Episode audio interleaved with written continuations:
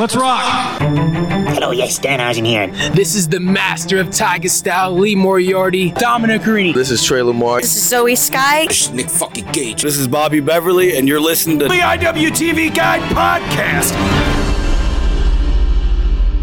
And welcome to the Hitchhiker Guide to Jerry Internet Wrestling Emporium. I'm Jared J. Hawk Hawkins, and joining me as always, Geek of Fruit who always knows where his towel is, Charlie Butter. the answer is 42. And that's really all you need to know. Yes. Uh, so before we go any further, I want to introduce our guest this week. He is one of the best wrestling commentators in all of wrestling. Former voice of Chikara, Wrestling is Fun, AIW, GCW, Micro Wrestling, and most recently, the LVAC series of shows, one half of At Odds with Wrestling, Mr. Joe Sposto. Thank you very much for that kind introduction. Uh, I've come to joke in more recent years, especially with uh, doing commentary for GCW and then Dragon Gate USA and Evolve in the past. It's like I'm the guy who's there before these companies really blow up. Um, you know, when I did GCW, they were dr- like they were in the back room of like like a like a knockoff like Chuck E. Cheese for adults, you know. still having great matches, still having like Homicide versus Nick Gage and stuff like that, but nobody was coming to the shows uh, just yet. And then I stopped doing the shows and they blow up huge. Same thing happened with like Evolve, and you know, crowd level didn't change, but like the profile changed, you know. Um, and then you know, sadly, Chikara. There's a couple years in between, but you know, Chikara is uh, no longer no longer around for better for worse but will the memories will still remain there's uh however many years as uh, Jayhawk mentioned available on Jerry's Internet Wrestling Emporium for everyone to enjoy. I think I still have a login that works for Chikaratopia. I don't know if there's a difference between me watching stuff there or on Jerry's Internet Wrestling Emporium, but that's where I watch any of my stuff. Right on. They had so much, and we had we did an episode with uh, Justin Summers. I want to say it was last year uh, with the like the newest season that they had at the time. And we watched like the first two episodes. We really enjoyed it and uh, justin ended up watching even more of it. And i don't think i went back and watched any more. And like by the time i was like getting around to it then everything kind of happened. And i was like well maybe i won't. But like listening to at odds and you guys doing the homework and, and talking about shows and it made me really want to check them out again. And like, I never gave them the proper, uh, I guess I'd say respect on, on, with wrestling and stuff. And now that I have literally access to such a huge library, uh, I definitely want to try to watch more because like what I saw on this show that we're going to review today was just awesome. Like I had so much fun with it. So that's great that you mentioned that. Uh, and I'll ask uh, Jayhawk, have you ever watched? Have you ever seen this show before? The particular one that we're covering today, I actually had not. Okay. Uh, I don't. So, and again, I, if, well, you know what? Um, about the fans and the everything else. Uh, if it's in your notes, I don't want to step on anything too too soon. Uh, but yeah, I'm always so surprised when I find people uh, that had never saw Chikara or even saw this show because you know at the time this was like one of the bigger shows for Chikara, kind of like the culmination of a lot of big things, getting the uh, first ever singles title in there, this kind of leading into like 2012, kind of having a loose partnership with Ring of Honor, building toward the year, and then kind of everything building up to 2013 with the shutdown of Chikara, that whole storyline. And, you know, I, I, take it for granted maybe it was because I was in the Chikara bubble for however many years it was. I just assume, oh, yeah, everybody's watching this, right? It's the hottest stuff in the world. Well, in fairness, I probably would have watched this live, but Go Fight Live was complete garbage at that point, and I didn't trust them to actually keep the feed. So uh, it's not it's not this show, uh, but later on, 2012, we do our second eye pay per view with Go Fight Live in June. It was from the Trocadero, and the uh, show almost did not happen because the Go Fight Live people forgot a specific cable that they needed to hook things up so that it would be able to go to the internet. And luckily, Smart Mark was there. I think Robles was there, and he like brought like his entire kit with him. And he's like, "What do you need?" He goes, "I guarantee I have it." And like, luckily, one he did, and two, luckily they actually said something. You know, because there had been so many instances in the past of them just be like, "Oh, I don't know, we'll figure it out." Uh, kind of a fly by night. They were Flow Slam before Flow Slam was cool, you know? Ah, okay. so I guess Yeah. my, my big thing with Chikara was like I knew of them, but like when I was watching indie wrestling, it was CZW and um that kind of thing. And then I kind of got out of indie wrestling and just wrestling in general for a while. And I was like big into UFC. Then I stopped that and I really didn't watch anything. And then I started getting back into wrestling. And I want to say around this time, I knew like I would hear things and like I saw I remember seeing a, a promo from Eddie Kingston talking about like how his wife and kid le- like left him and I was just like oh man that's so horrible. And like he, he made me believe it because I didn't know anything about Eddie Kingston and like I still remember that to this day.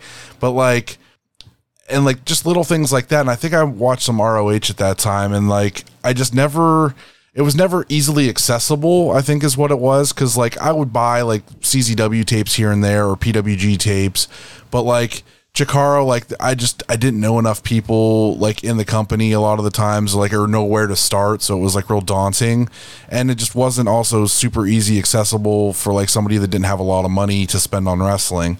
So like now having it all available at my fingertips, like it's it's amazing. It's so good to like just be able to go back and run through stuff, and it's really Well, Chikara, Chikara around this time was big enough, even out here, where Pro Wrestling Ohio actually did some TV taping, and they brought the Chikara guy in for the TV taping just mm-hmm. to have Chikara guy on the show. Like actually, where I met Bryce Remsburg for the first time, they brought him in along with Hallowicked, Jig and a couple of those guys. okay. So yeah, I actually got to keep coming guy in Perk and having never actually watched a Chikara show. I know a little bit earlier than this time, there was a carload that did uh, one of the absolutions for AIW where it was like Tursas before he was Tursas, Frightmare, uh, and maybe two of the colony guys. I know Frightmare for sure was there, uh, but Tursas before he was Tursas was one of the guys. Uh, so that would have been like 08, 09, maybe. Um, and then Donst, of course, you know, he became like an AIW regular, maybe about a year or so after this. Uh, but yeah, Chikara's biggest thing is is it's a daunting task to get involved with because, uh, you know, I, I I'm not gonna I have to figure out how to reword this joke.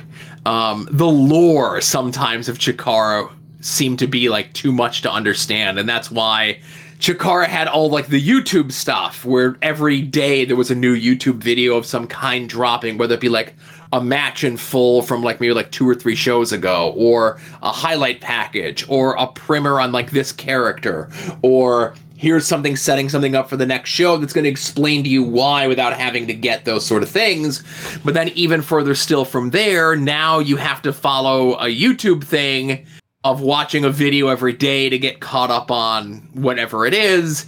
So whether it be too daunting to get into, period, or too much to get in to get caught up on this next show.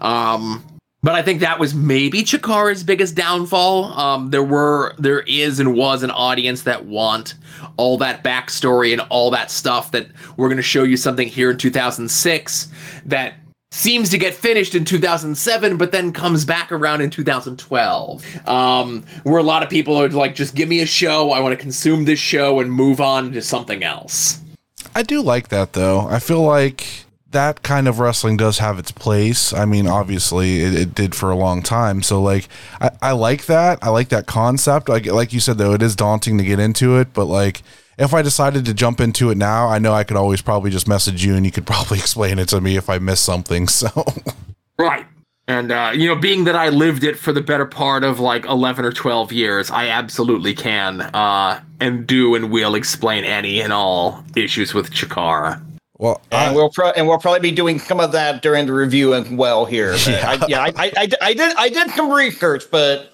yeah, there's still some things I'm kind of like, okay, what is actually going on here? So we'll probably have some of that. I just love the fact that like I think one of my favorite things I remember from like when I heard about Chikara and saw stuff from it was that there was uh, a colony of ants. I thought that was the coolest thing. Like such a smart like genius idea because you would never think to like it's something that you could totally make a stable out of because there's so many different kinds and then like you know it's so cool like it's i don't know like just something like that like uh, it, it really like just sparked my imagination because like even like Bizarro Lucha did a similar thing where like they had uh, like the uh, there was a professor and he made like all these different creations and and stuff like that. So you could have all these different wrestlers under masks. And it was the same idea. Like I just I love the fact that like it that's that spark of just like you could have an unlimited amount of different people you could put under a mask with a different creation number and like just do fun stuff like that. I think that's just awesome. It really gets my imagination going in wrestling, and I think that's one of the cool things about wrestling.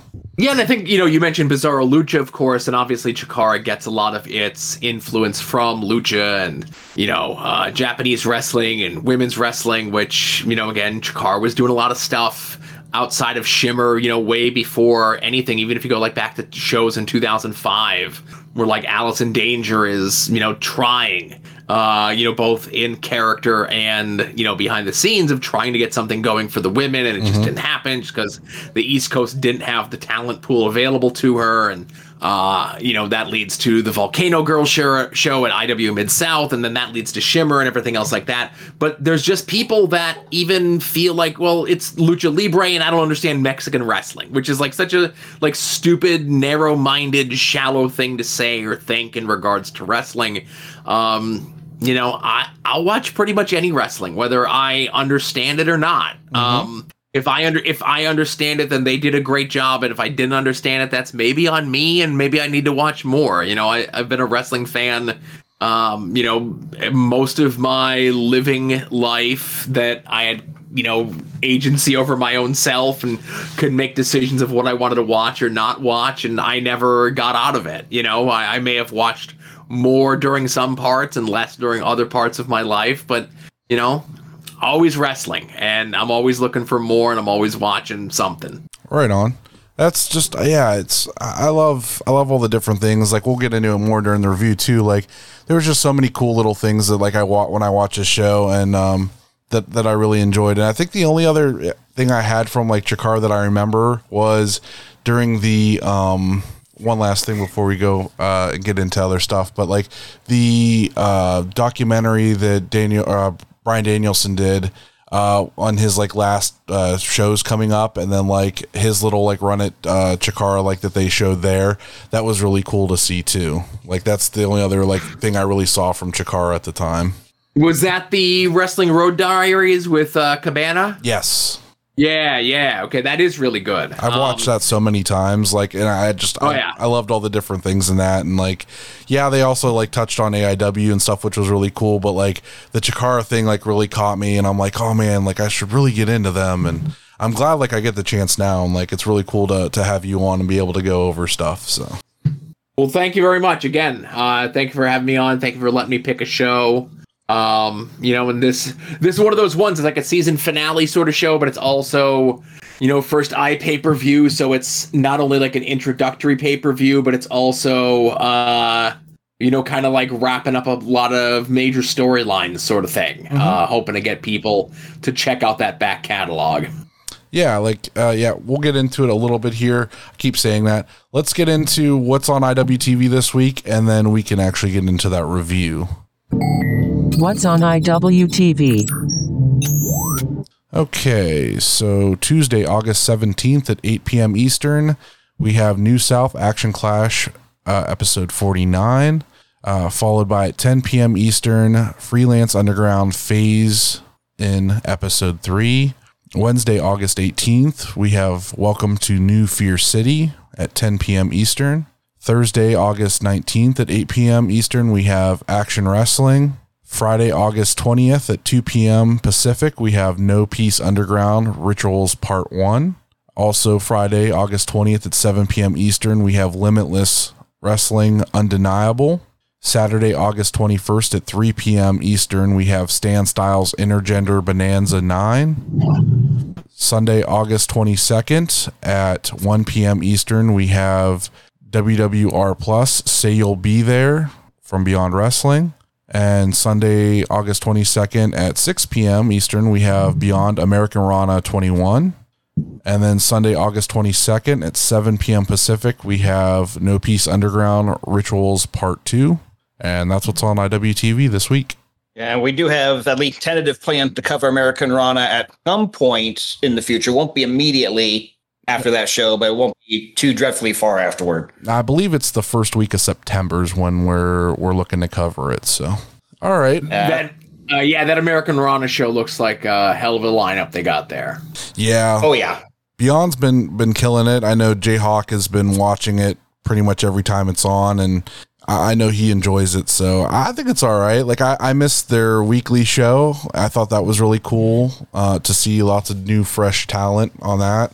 Hopefully that comes back. Uh, maybe early next year or something. All right. Fingers crossed for a lot of big changes as things, uh, you know, as the year goes forward and into 2022. Yes. All right. Uh, well, let's get into the review. Oh, oh, wrong button, wrong button. The weekly review. There we go. Okay, and as we've kind of hit on already here, we are covering Chikara High Noon, November 13th, 2011, from the former ECW arena at this point called the Asylum Arena in South Philadelphia, Pennsylvania. Uh, an attendance of 864 fans in the arena, more than 1,000 buys on Go Fight Live, which at the time was a Go Fight Live record. I have no idea if anything beat it. Don't really care enough to look it up. I uh, don't know if anything beat it, but I do know, um, w- you know, as you mentioned, which was at the time a Go Fight Live record. Um, I do have it on very good authority that even some of the Ring of Honor stuff that they had been doing, I don't know if they were on Go Fight Live or regular pay per view, but like we beat their numbers. Yeah, uh, Ring of Honor stuff was on Go Fight Live at that point. I actually uh, looked it up here. Death Before Dishonor 9, which was about a month or so before that, drew 972 by. That was the previous record. Yeah, and uh, Ring of Honor had like a weekly TV at that point, I'm sure, even if it was just on HD Net or whatever. Um, but you know, people were excited that Chikara was finally making the leap to uh, internet pay per view. And there was also a pre-show that aired live on game. If anybody remembered Ustream, I forgot about it till I looked that up. and and the pre-show match, which is not on the IWTV feed here, wound up being uh, Jigsaw defeating El Generico. Hey, you know, just throw that on the pre-show. Yeah, I was like, man, that that didn't open. I was kind of bummed. okay, let's get into the show itself. I love the little cheesy 80 sitcom vibe they had going on in the open. Look at Chikara, starring Mike Quackenbush, Eddie Kingston, The Colony. I love that. Yeah, that was great. Yeah, the the production folks uh, always trying to do something uh, different, unique. Uh, whether it be like a theme of the show names or just something different instead of just your standard run of the mill wrestling open of a show. And I think one of those things that Chikara would always attempt to do and just try to be different and try to pull a little bit more from pop culture um, than other promotions were at the time in the hopes to get that crossover audience. It's like, well, I don't understand wrestling, but I understand this sitcom reference or this toy reference or this, you know, whatever reference, and like hopefully draw more people into what uh, was doing. We go to the opening match of the pay per view here. It is the colony of Fire Ant and Soldier Ant taking on the Young Buck. Uh, Young Buck, for some reason, are accompanied by Marty Jannetty and he does nothing. Like I don't even think he stayed at ringside. Like he like he come out with the buck and then he's just gone. Uh, this was during one of the up times for Marty Jannetty, uh, where Marty was a little bit more reliable uh, to deal with. Uh, he was local at the time. I think he was somewhere based in the Philly area, I think. And, you know, Quack growing up uh, was a big fan. If you're a fan of Mike Quackenbush, and again, obviously, no judgments here. Um, he tells the story of as as a kid, like one of his earliest wrestling memories, like a shared memory, was Marty Jannetty, and the one two three kid, winning the tag titles on an episode of Monday Night Raw from the Quebecers. So he always had like that fondness for that era of professional wrestling, of WWF, that new generation era, or that kind of like right in the cusp of the new generation era. So anytime that Mike can work Marty into a storyline, he would and as 2012 and 2013 would go on, more attempts would be made to less successful uh, uh, attempts, I guess. Um, I think there's a baseball show where Marty ends up doing. There's another show where he ends up getting replaced by Steve the Turtle Weiner. He's supposed to be in Icarus's corner for Icarus's match on the show closing angle. But then I think out of King of Trios into another show around like September, October, they end up getting uh, Young Bucks and uh, Walt, uh, Young Bucks against Marty and Sean Waltman match. But yeah, you know, at the time, the Young Bucks were not the t-shirt empresarios that they are in 2021, not executive vice presidents of all elite wrestling. Uh, you know, they were very much a rockers pastiche. If you remember their very first T-shirt, uh, was essentially just a, a lift of the old original rocker shirt from WWF. So uh, that was a, just a natural fit in Mike's eyes, I'm sure. So, can, so we need to talk about the colony a little bit here, but we mentioned him a little bit earlier. Just guy at different at, at different ant, green ant and gold ant, and I'm sorry, fire ant and gold ant in this case. We're looking at underneath Mac. Am I correct? I'm gonna bleep that. Uh, that's the rumor. That's the rumor. Yes. Amongst the three of us, we know who it is. Maybe you know who it is. Maybe you don't. I If you know. really want to know, you can find out. It's not Yeah. that hard, but So I, Yeah. I had to look it up after a certain spot happened in this match. Um, there was a spot where Fire Ant jumped off the back of Nick Jackson into a satellite head scissors on Matt Jackson, then back around into a DDT on Nick Jackson. And I jumped off the couch and said, Holy shit, and lost my mind. Like it was the coolest thing I've ever seen. Um, and this is this show's from 2011, and I'd never seen this before. Like how this was never gift uh, and and like circulated on Twitter like m- at least once a year is beyond me because this was the coolest thing ever. I just think that there's so much content out there right now. You know, you can't gif everything. There's not enough gifers out there to gif every cool spot ever, you know? Um especially in Wait, and- 2011. Like, remember, we're ta- talking almost 10 years now.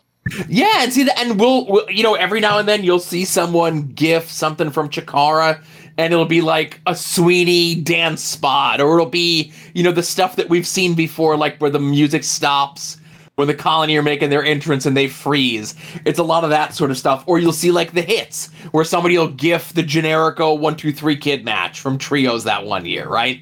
Um, but and it's crazy to say like this is a hidden gem. This match of Fire Ant and Soldier Ant against the Young Bucks from 2011. It's a hidden gem that nobody gives any love to, and I think that's a lot of this show. You know, Yeah, this was like I, I literally wrote down in my notes. Uh, let's see where to go. Uh, this is one of the best tag matches I've ever seen. This was I love the Young Bucks. Like I don't I haven't really cared about them too much in the last couple years. Um, but like I really enjoyed their stuff in PWG with a lot of the teams they faced there. And like this was like before they got super obnoxious with all the super kicks. So like they did do a double super kick in here a couple times, but like all their other double team stuff is just so like crisp in this. And I, I I loved so, so many other double team moves. Like I saw one uh, happen during the match where, you know, Nick comes in, does like the uh, X Factor while Matt's holding the other person. And then he like does the flip out and then does the moonsault off the apron. I love that. Like that's one of the coolest things ever. And I love like pop, I pop for that every time I see it. Uh, this this match was just, and I love the the one of the rules where you know if one of the the tag partner slides out of the ring, the other partner can come in. I love that. I love that from Mexican wrestling. I think that should be like the standard everywhere. Especially, I think that should how be how it should be in all elite. I think that that makes the most sense for like their product. I would definitely say maybe not for like straight two on two tags, but maybe like a six man or an eight man. Once you get to like those larger multi man things, I think if you just do the the lucha tag roll to the outside sort of thing, I think that would make a lot more sense. Um, I'm with you. You know, um, you mentioned well, and again, you mentioned AEW, you mentioned All Elite Wrestling. Wasn't there a thing in the contracts with uh the revival FTR where like they have it in their contracts like it has to be the tag ropes, it can't be any of that sort of jazz. Right. And like I don't think they mention that really much anymore, but like I think that would be like a cool thing, whether just for heat or whether just for like a different structure or format to a match to throw that in there. Um, but yeah, again, like I said, you know, I was in the Chikara bubble for, you know, however many years it was. So rolling to the outside is just as good as a hand-to-hand tag. I say it all the time because uh, you know, when I would do commentary, especially it's an opening match for a show, it's a multi-man match on a show, and the way that Chikara would present a lot of the stuff where sometimes people would just watch a match on the YouTube channel, it could very well be someone's first Chikara matches all they've ever seen, and it's my job to make sure that they understand why rolling to the outside that they switched who's legal and the referee allowed it. This doesn't make any sense. Oh, the commentator told me that's the rule. Okay, moving on. I don't have to like focus on it. It just Right. it is what it is. And a lot, a lot of companies forget that that's actually one of the keep thinking commentary. And, yeah, you don't want to insult the intelligence of your longtime viewer, but you might have that first time viewer. You need they need to be they need to be in on it too right off the bat. Right, and that's the thing. eh, Like every and people say, uh, every so every wrestling match is someone's first match, but it's also every match very well could be someone's favorite match. Um, and that's a great point. Like you don't want to insult someone's intelligence, but if this is someone's Chikara, like someone who's a fan of Chikara, this is their favorite match. They've probably been watching minimally three to four years at this point, and they and that was a lot of what Chikara tried to do was like build that up so that the fan base would be more inviting and more welcoming to new fans. Instead of saying like here's our group of fans we've got our fan base and we don't want anyone else into it because we've cultivated what this is. Whereas you know i think another thing that a lot of wrestling companies don't instill whether it be willingly or unwillingly in their fan bases to be more welcoming to new fans Okay, and, and another another thing you did a great job of explaining on commentary here as well. Uh, were the rules to earn title shot here? right You go, you're you have to win three matches. You get three point, you get the title shot. Both the team came in with two point. So the winning team here was going to get a shot at the tag team championship at that point. Right. And I think uh and again I'm trying to line up here where that comes in. I do think the colony get the title shot maybe like one of the first shows in January and then the Bucks would end up getting uh, and that was another thing like Chikara would do like those four corner tag matches where it's like shit we got to build something up real quick to get somebody 3 points to contend for the titles. and I think there was a show in like April in Indiana where the Bucks are in it and they get like three wins, like boom, boom, boom, right out of the four corner elimination. The next show they win the belts. You know, Nice. I, I actually, I believe I could be wrong. You could be right, and I could be wrong. Obviously, you were there and I wasn't. But I want to say the Colony actually got the title shot on the Joshi Mania show that came between Gig. there you go. Right, the Joshi Mania show ends up being like a little like because I think I missed one of the shows there. I was there for the Friday and the Sunday shows, but not the Saturday shows. I think I had some sort of family thing going on. Uh, but you very well could be correct there. Yeah, like I think one of the the problems though on this like whatever version they had here from the disc or whatever, the commentary seemed really low on when I was watching it. So like I could hear the crowd over the commentary more. So like I want to say like midway through, like I could almost not hear you guys for for like the last half. It took like a lot to really try to pay attention to hear commentary. Blame Go yeah, Fight and I, yeah, I think it was the Go Fight Live mix. You know, I think we had like headphone, like headsets actually.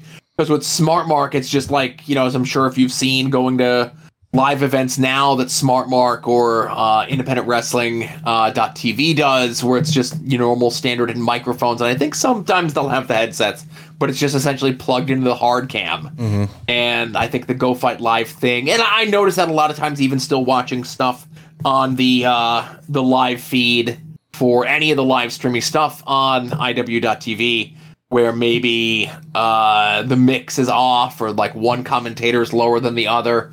Shit happens, man. We're all still learning. It's still it's still the indies, man. It's always going to be a little rough around the edges. Yeah, I mean, stuff like that happens. I was just like, I wanted to be able to hear the commentary and stuff because, like, I knew you were on commentary. So I was like, I was trying to make sure I could hear everything. And, like, you explain stuff so well a lot of the time. Like, even, like, I remember watching Absolution uh, 10 and everything. Like, you did so good on commentary. Like, I'm, I'm going to kiss your ass and blow up your ego here. But, uh, and uh, you know but it's it's true like you ask any of the people that like have heard your commentary you're very good at it so like i wanted to like hear it and like be able to like get into everything with what you're trying to tell especially because since like you know you got to tell these stories of what's going on and like why certain stuff is happening so like i'm trying to hear all that while watching the match and it's like it was just that the, the mix that they had like was made it very like hard to do and almost impossible in some spots. But like i got the gist of everything so i was very like i really was engaged with this show all the way through which doesn't happen on shows that are over an hour a lot of the time anymore. Like it uh, usually i find you know something on my phone that takes me away for a while but I was I was hooked the whole way through, and I just I really enjoy this, and I had like so many questions of like, where's this person now? Where's this person now? Because I loved some of these characters and like thought they did great, and like how are they not like everywhere, or maybe they are, but you know they were under a mask and now they're not. I don't know. So I had like so many questions going in, but uh, the the finish for this match, like the counter out of the more bang for your buck, was awesome. Uh, it felt like it was it was even more unique than I've seen some of the other counters out of it. Uh, with the way he like steamrolled over him and like pulled him up for the the one two three, I thought that was cool. Um, I was just really happy with this match. I thought this was a great opening match. Uh, the crowd was going crazy, and I, I was like so hyped after this match. I was like, "What? What do we got next?" Because this is so cool. definitely the definition of a hot opener. And, you know, as you mentioned before on the pre show, uh, was Jigsaw versus El Generico, which, again, if you were there live or you were watching the stream live as it happened back in the day, some 10 years ago, like imagine like you turn on a show anywhere and like those are your opening two matches, you know? Mm-hmm. That's like when I when you kind of when I asked you like what should we watch, and you mentioned this show, and I looked at the the card real quick on uh, Wikipedia. I was like, oh yeah, this this is this is definitely it. so Okay. Uh, it was the Colony winning the match in 1332. Soldier Ant hitting Matt Jackson with a roll up after the failed more bang for your buck. And we move on to our second matchup, which featured Sara Del Rey, t- uh, formerly of BDK, taking on current member of BDK, Jakob Hammermeier. And I actually had to write down Jakob with a Y to make sure I pronounced it correctly. I correctly. was but I waiting to have kept see if you were not. I was waiting to see if you were going to do it or not. Yeah, yeah, no, I made I made it once I heard how it pronounced, I made a note of how it pronounced, so I wouldn't fuck that up. so this was cool. Ah, you know, it's all right. this is cool seeing him for the first time because like I feel like uh, he came out and like announced himself and then he ran back and came out and I was like, oh yeah, I remember Joe talking about this on one of the homeworks. And uh, I was like, this is so uh, entertaining. And then, like, he came out to basically like a mixed version of Rammstein, which like caught my ear. And I'm like, okay, I like this music, which apparently was the BDK music. Yeah, so the BDK music was the Rammstein music, and it was maybe about six or seven months prior, leading up to the iPay per view, where everyone kind of went away from licensed music mm-hmm. to this kind of like royalty free, produced in house music sort of thing that would kind of sort of be sound alikes, knockoffs, what have you of the original musics. And the one that hurts me the most is uh, the the knockoff BDK Rammstein music. Because like the other one just hits and you could kind of replicate the sound and feel of like let's say a Dave Matthews Band song or you know like something that kind of sort of sounds like MMMBop which the which the Young Bucks came out to. But Rammstein has such like a definitive sound such a unique sound. Like the same people replicating Dave Matthews Band and Hanson ain't gonna have the chops to replicate Rammstein. That's just my opinion, and I think if you go listen to them both side by side, you'll probably agree. Yeah, it was kind of interesting. Like, I, it took me a minute to, to realize like where I knew the song from. I was like, man, this sounds really familiar. And then as like the song went further and further on, I was like, okay, it's like a remix with like out the lyrics. And I was like, okay, this isn't all right. That's cool. So I, I thought it was cool. Like, yeah, the the full version probably would have been a lot cooler, but I thought that, that version was actually relatively well done. Like, I still knew what it was and. I still got the concept and like him coming out and like when he was going up the steps was kind of like dancing to it, which I thought was funny. Uh, I, I thought this was very entertaining.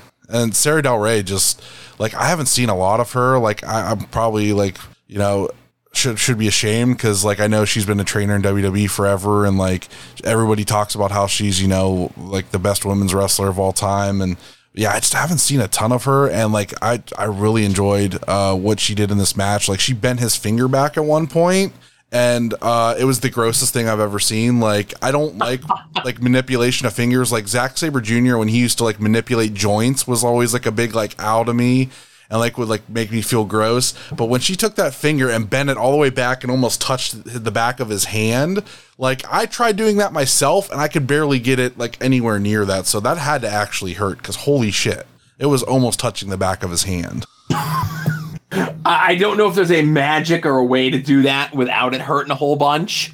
Uh, but you know, a lot of times holds in wrestling, if done properly, hurt a whole bunch.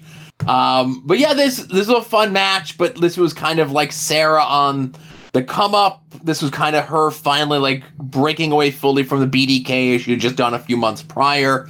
Um, Jakob was kind of uh, you know, he was like the joke character in the BDK, the comedy character, um, you know, manager role, ring announcer role, whatever.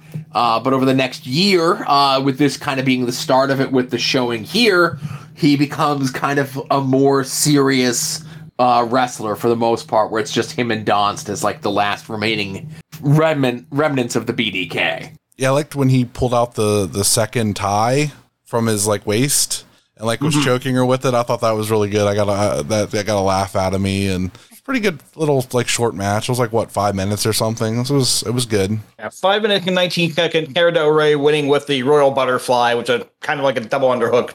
Almost like a double hook, underhook brainbuster, kind of. Wasn't really a DDT, wasn't really a suplex, was kind of in between.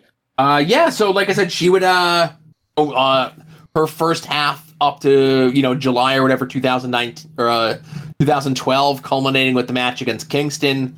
Um, you know, she has a whole bunch of really awesome matches in that first half uh, of the year in Chikara and a bunch of other places, and uh, I think she's gone to WWE by the end of the summer of 2012. And you know, Charlie mentioned she's been there as a trainer ever since. You know, and great sometimes can be at the World Wrestling Entertainment. Uh, more, you know, I, I I tip my hat to her still being able to be there. You know, coming up on 10 years almost. You know.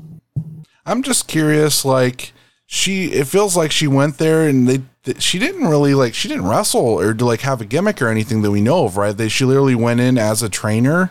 And Correct. I, am just curious, like, did she have to retire and that's why she started doing training or just like, what was the, dec- I, I'm curious what the decision was there to, to just not, you know, go on and maybe be a star with WWE and just train. I don't, I'm, I'm curious, like how that came Well, about. you know, so obviously, uh, I can't speak for her and her specific situation. Uh, but there are many times where people come in to do the tryouts at WWE, and for whatever reason, for whatever variety of reasons, they look at you and they say, "We want to offer you a job, but it's not going to be a TV job. It's going to be a training job, or it's going to be a coach job, or it's going to be an agent job, or a producer job, or whatever it is." And you know, she probably just said, "Like, you know what? I'll take it." Um, and a lot of a lot more times than not, people don't take it, or they hold out and they wait and they come back and they come back and they come back. Eventually, WWE will like, okay, I see something in this person, and I don't want them as a trainer. I don't want them as an agent. I don't- want them as a coach. I want them as an in-ring competitor. And you know, sometimes people are more patient and get it. Sometimes more people are more patient and end up finding whatever it is they're looking for elsewhere. But I, I would assume that Sarah went there. Maybe she had done multiple tryouts and multiple times they told her we only see you as a trainer and she's just like i'm a trainer and that's what it is Yeah, and sometimes they sometimes they you go in on a wrestling tryout and they go, we can use you as a referee, right and then you and then you go completely crazy and start your own podcast where you're trying to continue to be crazy. well again i could see that happening one time definitely not more than that I had to go. I had to go there. I'm sorry. did. I had to pop for you that. know what? It worked though. It, that, that got me. Holy crap. uh, no, I just, I always kind of just like, I, I always wondered what the story was. I was always just kind of curious because like she was really good in the ring and really entertaining. And it's just like, man, like she's probably trained so many people that we enjoy, but like, I just, I always wonder like what it would have been if, if she would have gotten a shot at the roster, if, if they would have done anything with her or, or you know, if she would have been a big star. I don't know. Just what if? I don't know. It's one of those things. I, I assume the closest uh, the, her having a WWE match would have been around the time of one of the Mae Young Classics. But, you know, sometimes it's just not meant to be. Yeah. Okay, so from there we have a brief video package hyping the debut of Mr. Touchdown, who I'm going to admit I don't think I've ever seen or heard of. Uh, So, oh, yeah, go ahead. I'm sorry. I was gonna say Jayhawk. He was at a um the the throwbacks were at a Midwest wrestling show. They- I literally went. I literally went to the first one of them. oh, that was the, only the that- first one. Okay, so it was like I think the third one they were at. Yeah, so you might yeah you missed that. Uh, so Mr. Touchdown, as he would be named, is uh, Mark Angelosetti. He was currently doing a bunch of stuff, kind of like the seasoning, if you will, to debut a character on the Wrestling is Fun shows. Like Wrestling is Fun existed before the shutdown happened. Um, I think he had wrestled under the name Mark Angel in Beyond, like back in like the early days of Beyond moving from doing the Look Ma No fan shows to doing shows in front of fans. And uh, he came and did a Chikara tryout, and I think uh, Quack or whomever it was looked at him and said, like, you look like a football jock. and he absolutely was not a football jock, but he uh, dove into the role with aplomb. And uh, sadly, I think he's done wrestling. Uh, you know, he runs a landscaping business of all things, and he's uh, very happy being out of wrestling, as many folks uh, that come through, give it a try, have a modicum of success. But uh, you know, eh, you know, as I mentioned, he gets the rocket strapped to him like 2012, 2013. But he was just a natural. Like his stuff was just uh, amazing in the ring. Had a great look, had a great physique, and uh, you know, wasn't one of these guys that said like I need to do a bunch of flashy moves. Like it just the shit that he did looked great. And then we have the Osirian portal come out to come out to the ring. A. Uh, a Mac an uh, announcement that his doctor can recommending that he retire. One bad bump could put him in a wheelchair for the rest of his life. Does a promo recapping the history of the team. They do their trademark dance party, and then Ophidian missed him in the eye, and then starts kicking him in the back of the head. All the referees run out. Bryce Remsburg gets pissed. Like Bryce is great here. Uh, Bryce is great all the time, no matter where he goes and what he does, uh, which is why he is where he is today. Exactly. Um, this, so obviously, this was Amasis looking to take some time off for whatever reason. Uh, was sold a little bit more uh, devastating as to why he was no longer going to be wrestling for a while. I think he was back by oh boy, like October, let's say. Um, but with that happening, this was like, okay, well, what do we do with Ophidian now? Heel turn. Um, Ophidian then has a match in January with Jonathan Gresham at a Chikara show, who was Heracon, who was like this bird eagle sort of thing as part of the Osirian portal to kind of write uh, that character off as well. But this was, as you say, Jayhawk, uh, their trademark dance. Do you remember the early meme video of the most illegal move in all of professional wrestling? I do. Yeah. That's that's what they were referring to because that had just hit like huge, maybe like two or three months prior, and it still had some steam behind it, even though CZW was trying to take the video of their own showdown. Um, but again, you can't question what the motive sometimes at CZW are. Um, but yeah, like they were really super hot, and Amasis was like, "No, I need time off. I got stuff to deal with," and they had a pivot, and this was what it was. Yeah, th- but this Pigman is great. Ophidian is great here. A Mac is great here. Like a break is great as usual here. Ophidian actually ripped the Mac off, and the referee recovering it fake. Go, you don't go. You don't get the reveal. Uh, great stuff here. They're right out of the Mexican Wrestling playbook too, with the Mac coming off and everybody covering up the fake. Great stuff here. yeah. We then go back to the ring, and we've got Green Ant versus Tursas. Tursas accompanied by the BD, the BDK referee Derek Sabato, who gets laid out like a minute into the match, and we never see him again, which is always fun. when it's not me, when it doesn't happen to me anyway, I'll, I'll, I'll okay that much. I've done. I did a show once where they come. A heel hit me with a finisher like before the opening match started, and I was done for the night. And like I drove an hour and a half for this shit. Well, and again, it's it's no, it's. I was gonna say it's none of my business, but you know, I don't know if you got paid. That sounds like a pretty good day. Yeah, that, that, that, don't think you paid I ever had. I will admit to that. There you go. Great visual of the colony carrying Sabato to the back too. which Yes. I, I, that was that was that was really funny. I enjoyed that quite a bit. Yeah, so I like Sabato. Um, I think Sabato right now, like I don't know how like secret this is, but like he puts it out there. He edits the Wrestling Observer newsletter for Meltzer. Huh. Um, that's like what his current like touchstone in the wrestling business is. Uh, and every once in a while, I'll hear from him just in regards to like some sort of indie thing to check out. But like Sabato was, uh, you know, a good friend, someone I would always shoot the shit with at shows. And a lot of times on commentary, I would just say things to screw with people. That if they go back and watch this match, they'll be like, "Ah, Joe said something goofy on there." Like a lot of times, I'd say I'm on Fire at matches, I'd say I'm on uh, Dance matches, and I would say on matches that um, Sabato was refing that um, something like just making jokes about him gambling, right? Because I knew that typically he was the run one that ran like any of like the in Chikara, like amongst the locker room, like uh like football pools or anything else like that. So I would just say it's like, oh, this is a guy who probably has a lot of bad gambling debts, you know, so on and so forth. So then that just like busted his balls, and then that became part of the storyline of him joining the BDK and everything else like that. It was very un it was very unintentional, but like a lot of stuff like that. I I love when I would do goofy stuff like that, and it would end up making it part of uh, the storyline, and that's kind of like where Ch- like Sabato becoming a heel, and it was because of his gambling debts that I would make jokes about on commentary just to pop him if he ever watched the show that he was roughing back, you know. That's so progressive, though, when you think about it. Like just little stuff like that, and like, ah, what are we gonna do? Ah, why don't we try this out and see if that works? Like all off of like just a, a throwaway line. Like that's so cool. Yeah. Like I think that's that's that's just cool to me. Okay, you mentioned earlier about how Quack kind of really fond of like the early to mid 90s WWF. And this feud is kind of based around that here. The Green Ant went on the Lex Express tour after body claiming Tursas earlier this year, that kind of built to this matchup. Yeah, so this is the so this is so weird to me because it ends up being built up at like one of the summer shows in 2011 in outside of Allentown somewhere. I can't think, or outside of Reading maybe, where Green Ant comes out like in a full red, white, and blue outfit, right?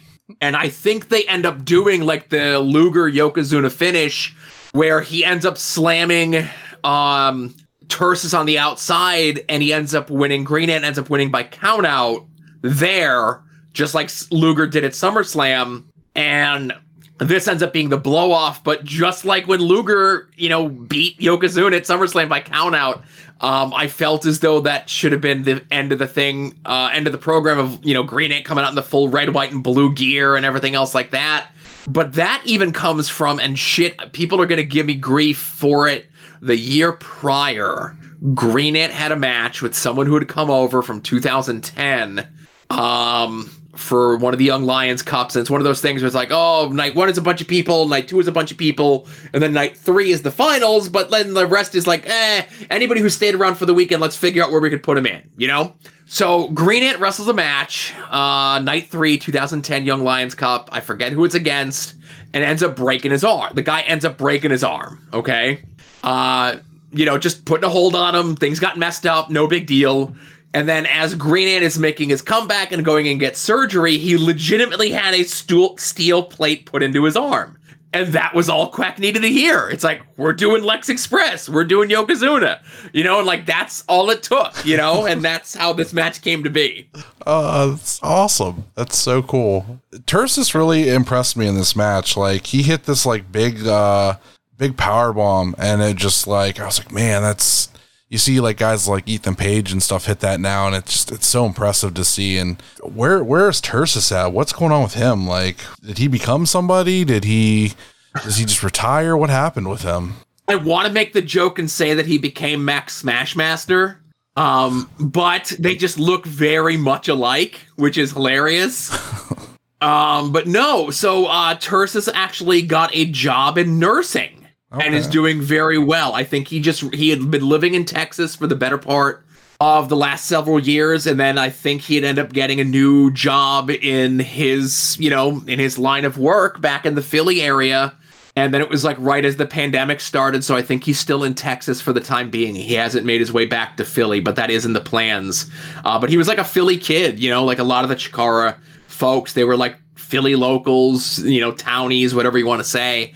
Uh, but yeah, he was he was another. He was one of them. He was one of my favorite dudes. He's someone I still uh, shoot the breeze with from time to time regarding what he's up to. But he's he's another one who's kind of sort of out of it with wrestling. But if you see like Chuck Taylor do something big or Orange Cassidy do something big on AEW, you'll see him pop up uh, the Tursas account making some sort of wiseacre remark. Okay. I don't know. Like, I feel like in the last couple of years, I've really started enjoying like some of the the bigger guys work. Like for the longest time i really just enjoyed like luchadors and like smaller guys and all the stuff they could do. And uh, I didn't appreciate the bigger guys like bam bam and stuff. And now like going back and i've watched a lot more bam bam bigelow and like other guys like vader and stuff. And I've really started to enjoy like what they offer and like so, some just bigger guys now like certain ones just really impressive with what they can do. And uh, he just caught my eye and I really enjoyed like some of the stuff he did in this match so Yeah, go go pretty na- pretty nice stuff in this match, especially near the end. Green Ant, Flaming Turtle on the floor, a la, Yo- a la Yokozuna Lex Luger. Look up to the top rope and hit the splash as the crowd starts chanting, please don't die. I love that chant. Then, the, then, the, then a superplex into the ring and the crowd chant "Holy poop!" because it's a family show and they're not going to say the other Right. word, which I appreciate.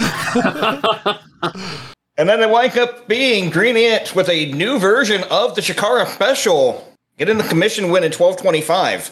Yeah, and I hate knocking guys, but I feel as though this match could have been a little bit shorter. But I get with its placement of the card, sometimes you want to take the time that you're given. You know, it's a big opportunity, a big chance, what have you. Um, but yeah, I like I, I like this match a bunch, and I get why it happened. But this was one of those ones where the Reading match over the summer, Green Ant coming out in the full Lex Luger garb, and I think Quack even got Lex Luger to record something, kind of like giving his endorsement to Green Ant on his quest to get the match with Tursas. You know, where this was a time like 2011. Keep in mind, like Luger wasn't doing anything; he was practically out of the public eye.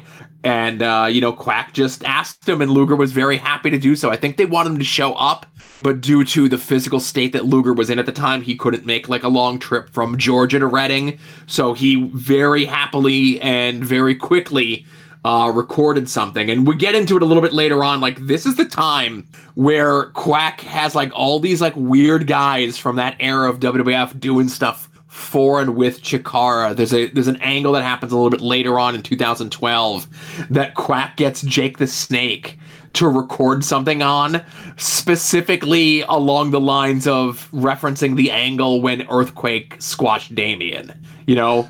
And Jake talking about that. Like, of all the things that you're going to have Jake cut a promo on and reference in your storyline in Chikara, it's that. That's what Quack drew from, which is fantastic. I thought he was going to talk about how he is so proud of Ophidian growing up and becoming a wrestling snake.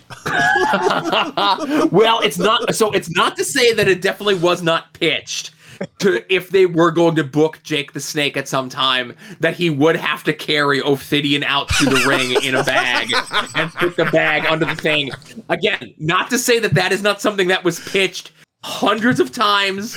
Uh, I'm not going to say by me or by Vin Gerard or ne'er do wells like that, but uh, Ophidian is a lot bigger than Damien or Revelations or whatever snakes Jake uh, would have been bringing to the bag. And it's one thing to bring like a 30 or 40 or even 50 pound snake to the ring in a bag, but to be carrying like a 170, 180 pound human in a bag over your shoulder is another uh, a bridge for someone to cross, you know? Oh my god, that would have been amazing! Oh my god.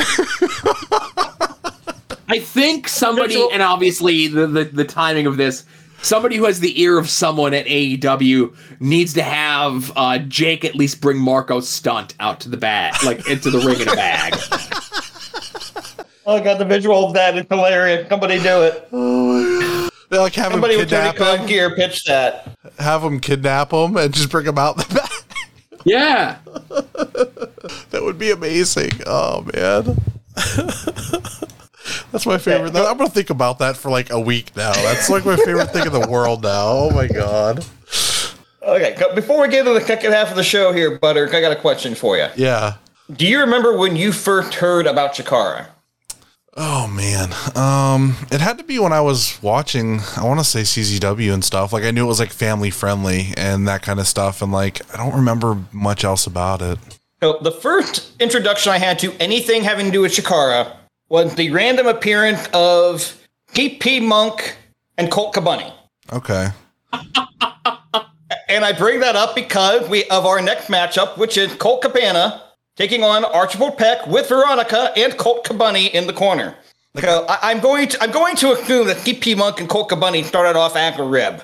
Well, so not so much as a rib, right? Um, but maybe like 05, 06, 07, um, wherever the Chikara Wrestle Factory was, there was a shop that would rent out like those full size mascot costume. Uh, so someone, and again, um, got the idea. It's like, why can't we do these as gimmicks, right?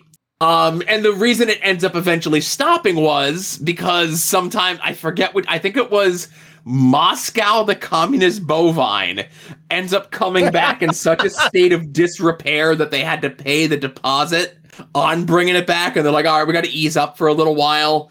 And then I think the rabbit costume ends up being something that somebody purchased so that it was kept and probably sold after the fact. But that's where like Dragon Dragon came from. Uh, you know, CP Monk. It's like, oh, there's a chipmunk costume. What can we do with it? And the one that we never got, and this was like the next one that was in the line.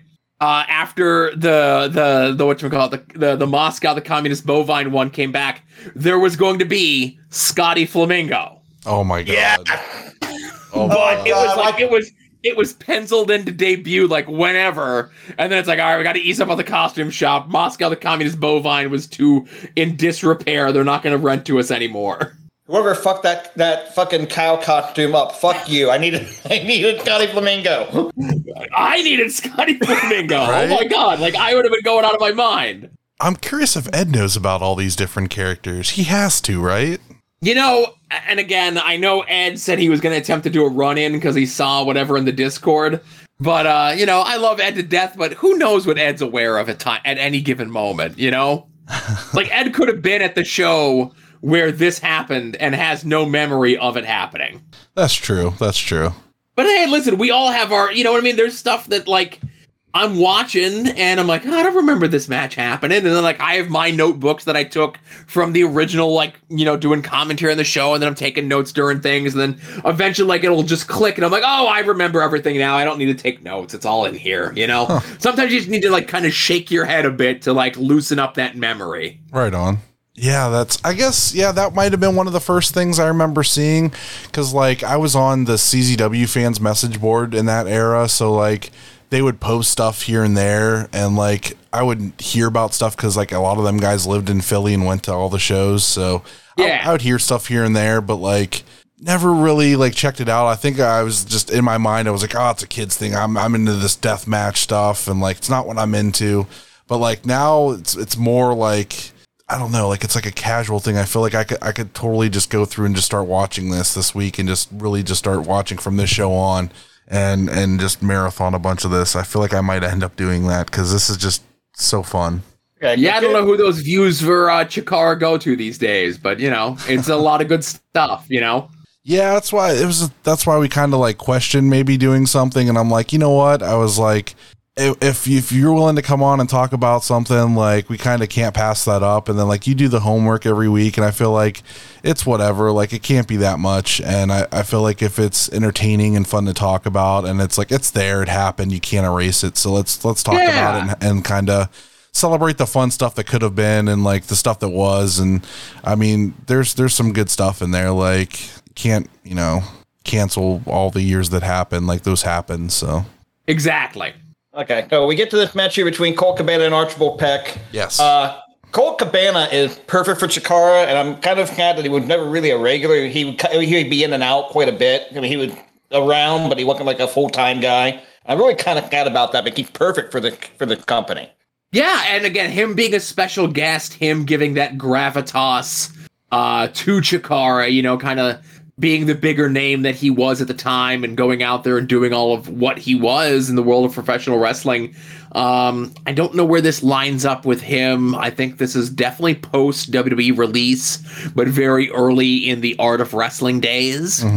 Um, but yeah, Colt, I think, is one of those guys that adds a lot to your show in any way, shape, or form. You know, um, Colt Cabana typically does not have bad matches, uh, and even when paired with maybe not a capable opponent, he's able to drag something out of them. yeah and like i remember colt cabana like when i first saw him like doing a lot of comedy stuff and i was like you know that's got to be a guy that i watch more of because like i always liked comedies so like comedy wrestling go together. I'm like okay cool. It was always like him and beef wellington and like guys like that that like were my favorites because uh you know just anything that you, you can do like funny stuff and get people to laugh especially in wrestling i was like that's if i ever became a wrestler that's what i'd want to do because that you know i love making people laugh and like that kind of stuff like would be perfect. And uh, this match was so funny and so so much fun like just all the little things. And uh it's kind of also interesting because like he, I was thinking about Colt Cabana's career and like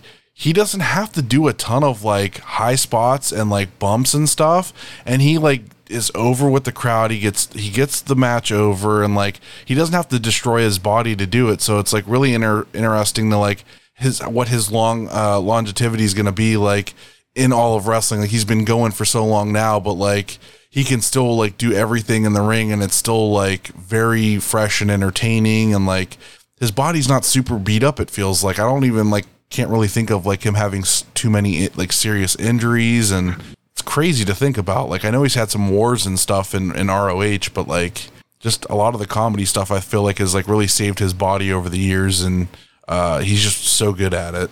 Even a lot of the serious stuff he did in ROH was a lot of World of Sport style technical wrestling. Great fucking match with Nigel McGuinness. that A couple, couple of those I was in attendance for. And I mean, he go, yeah, even when he's wrestling seriously, he doesn't take a lot of bumps. Never have. Right, and even the feud that he would have maybe after the Nigel feud with Homicide, would like Homicide like pours like storyline pours Drano down his throat or like whatever the hell it is, right?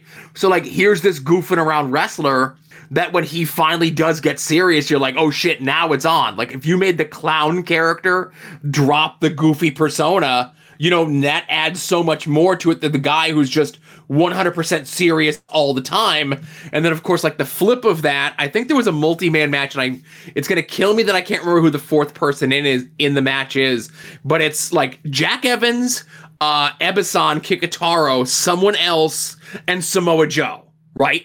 So Samoa, Samoa Joe, this big badass ass kicker, you know, the the the guy in Ring of Honor at the time, and he completely 100% plays ball with Ebessan's nonsense, right? Oh my god. You know what I mean? So if like Joe was like, "Mm, I'm not going to do this, blah blah blah, pouty face, pouty face, it wouldn't have been as cool. People are like, ah, you know, Joe, you could have kind of played with a little bit. So when like the super serious guy plays ball with the goofball, it plays that much bigger. Uh-huh. Whereas the goofing around character finally gets serious. It's like, oh man, you know, like it adds so much more to it. And you know, being a fan of Cabana, you know, if you guys are listening to the podcast, he'd always say that he wants to be like that junkyard dog or honky tonk man like character, where you like just live on the indies forever, cashing those checks, signing those, you know, posing for the pictures, signing those eight by tens, going out doing your moves, limited impact on your physical well being. Uh, but you know, and obviously Colt kind of selling himself a little bit short. You know, if he needed to be able to do those things, he could. And uh, you know, me and my buddy Todd, who I do the comic book show Longbox Heroes with, uh, he has no choice but to like wrestling just because he's my friend. Um, but you know, we joke, we had joked for like years that the per the, the person that actually was going to be that uh, that like next quote unquote honky tonk man character was going to be Orange Cassidy, and you know, I think it's kind of close. You know, like Orange Cassidy can and will do those things mm-hmm. that he really can do amazingly. But like, other than doing the kick spot, kip up and keeping his glasses on, doing like the lucha, like you know, like the lucha evade stuff with his hands still in the pockets. Like, what else do you really want to see Orange Cassidy do? Yeah, I mean, uh, it's it's cool when he breaks out like going up against Pac and he like busts out all the crazy stuff. But like him versus Effy was like one of those matches where like they barely did anything and it was the Yeah. coolest match ever. Like I love that match so much. And now His you've got me looking up. Now you've got me looking, trying to look up that ROH show. But I feel like I was at that fucking four way with Joe and Ebicon and Jack Evans. I'm driving me nuts. I can't figure that out. Right, I can't think who the fourth person in the match is. I feel like I was at that show. I feel like that was in date. No, there's a very good chance it could have been. Let me looking it up now too. Hang on. Delirious is the Okay. fourth person. Where the hell is it from? I don't know where it's from, but it does exist in full on Ring of Honor's uh, YouTube page. Not that they need a plug from us. Yeah, I, I distinctly, I distinctly remember being front row and seeing Samoa Joe throw his throw his shoe at Jack Evans. Who threw a shoe? Uh, you are correct. It was Dayton. Yeah, I had. I I, I was at that show.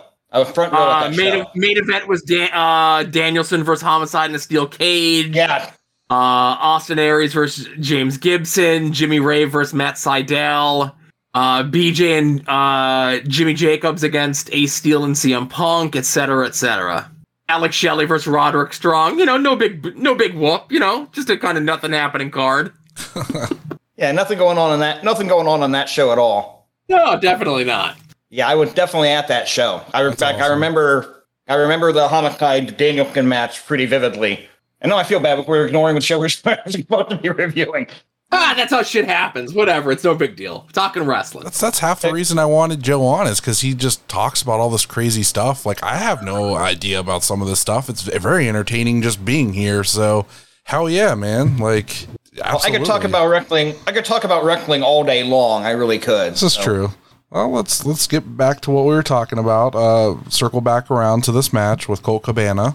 Okay, now we haven't even talked about Archibald Peck yet. Uh, we've seen, yeah, Robert Evan do some serious work as well. So, uh, so I love the fact that you've got a guy here who can do one really serious character, then can completely flip the script and do a character like Archibald Peck. Very talented dude here. Right. And I don't know where he was at the time. I don't think he had debuted any of the Ring of Honor stuff yet, but he would maybe do so shortly after this. Um, but Archibald Peck Roberts, another one of those guys um, that loves wrestling, is a big comic book guy, uh, knows timing, can do stuff inside the ring. But I think where he really excelled was the stuff for him you know, um, getting stuff to connect. Uh, I know I wasn't maybe at the time he was in Ring of Honor, I wasn't watching a ton, but if you remember like the new streak where it was like his group was like him, Veda Scott, uh, Stokely Hathaway, and maybe Moose was the group in Ring of Honor. And Yeah, I- you know, Moose was the muscle, and Jayhawk was, um, you know, uh, uh, you know, Veda was this, and uh, Stokely was this, and Robert Evans was the worker. You know, he was the guy going out there, and they he would just have all these people interfere on his behalf, and then it got to a point where I think he had enough wins where he was like ready to contend for like the TV title or the world title. And the way that the program was built up and the way that Robert cut the pro the, the promos leading up to it were like, they're gonna put the title on this guy, son of a bitch. And obviously they didn't because at the end of the day he's a comedy character, and I think he ended up working like at Final Battle, like essentially like the male version of a cat fight match with Prince Nana or something. But Yeah, like uh, Robert's just one of those guys where, you know, he's just super smart when it comes to wrestling. And uh, you know, I think he still works for Impact. He has a very, if not negative profile online, but he's definitely someone that I miss. Yeah, he actually did get a shot at the TV title, and Moose turned on him to end the new streak. That's what it was, right? See, I the, the like I said, the pieces are in there, and sometimes I just gotta shake them together, you know. Uh, I liked uh, one of his characters he did later on, actually, a little bit more than uh, Archibald Peck. Uh, I liked uh, MMA. Oh yes, again, he had to prove how manly he was, you know.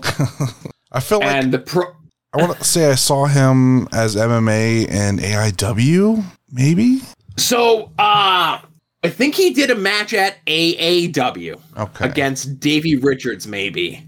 Um, he may have done MMA one time at AIW as well when he was out there for that same weekend.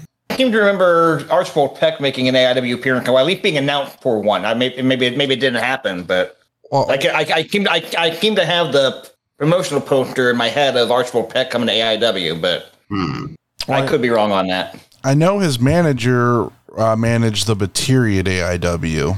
Yes. Uh, she was another one. She was a Philly girl. Um, and they just needed like an extra body to drive like whatever that carload was. And she had kind of wrapped up her time in the business. I think she works for like an animal rescue now. Like she's a big deal at some sort of animal rescue. She's another great person. Um, but you know, just wrestling sometimes gets out of your system. And the time where she was leaving and no longer was the wheel person for like the AIW Chikara East Coast crew, that's when the Chikara shutdown happened, and then I kind of fell into that role ass backwards, and you know, here we are. This, so this is a fun little match, and this may have gone on a little bit a little bit on the long side of well. But I enjoyed this match quite a bit. I love watching Colt Cabana work anyway. But we do have the story here of where Archibald Peck had been kind of abusing Colt Cabana over the last several months, which is part of the Cabana wants this match. Like he wants to kind of break Cabana away from him. So there's a couple of spots here where they tease if he's going to attack Cabana, if he's not going to attack Cabana. And then, of course, eventually he ducked and he attacked Archibald Peck to lead to the finish.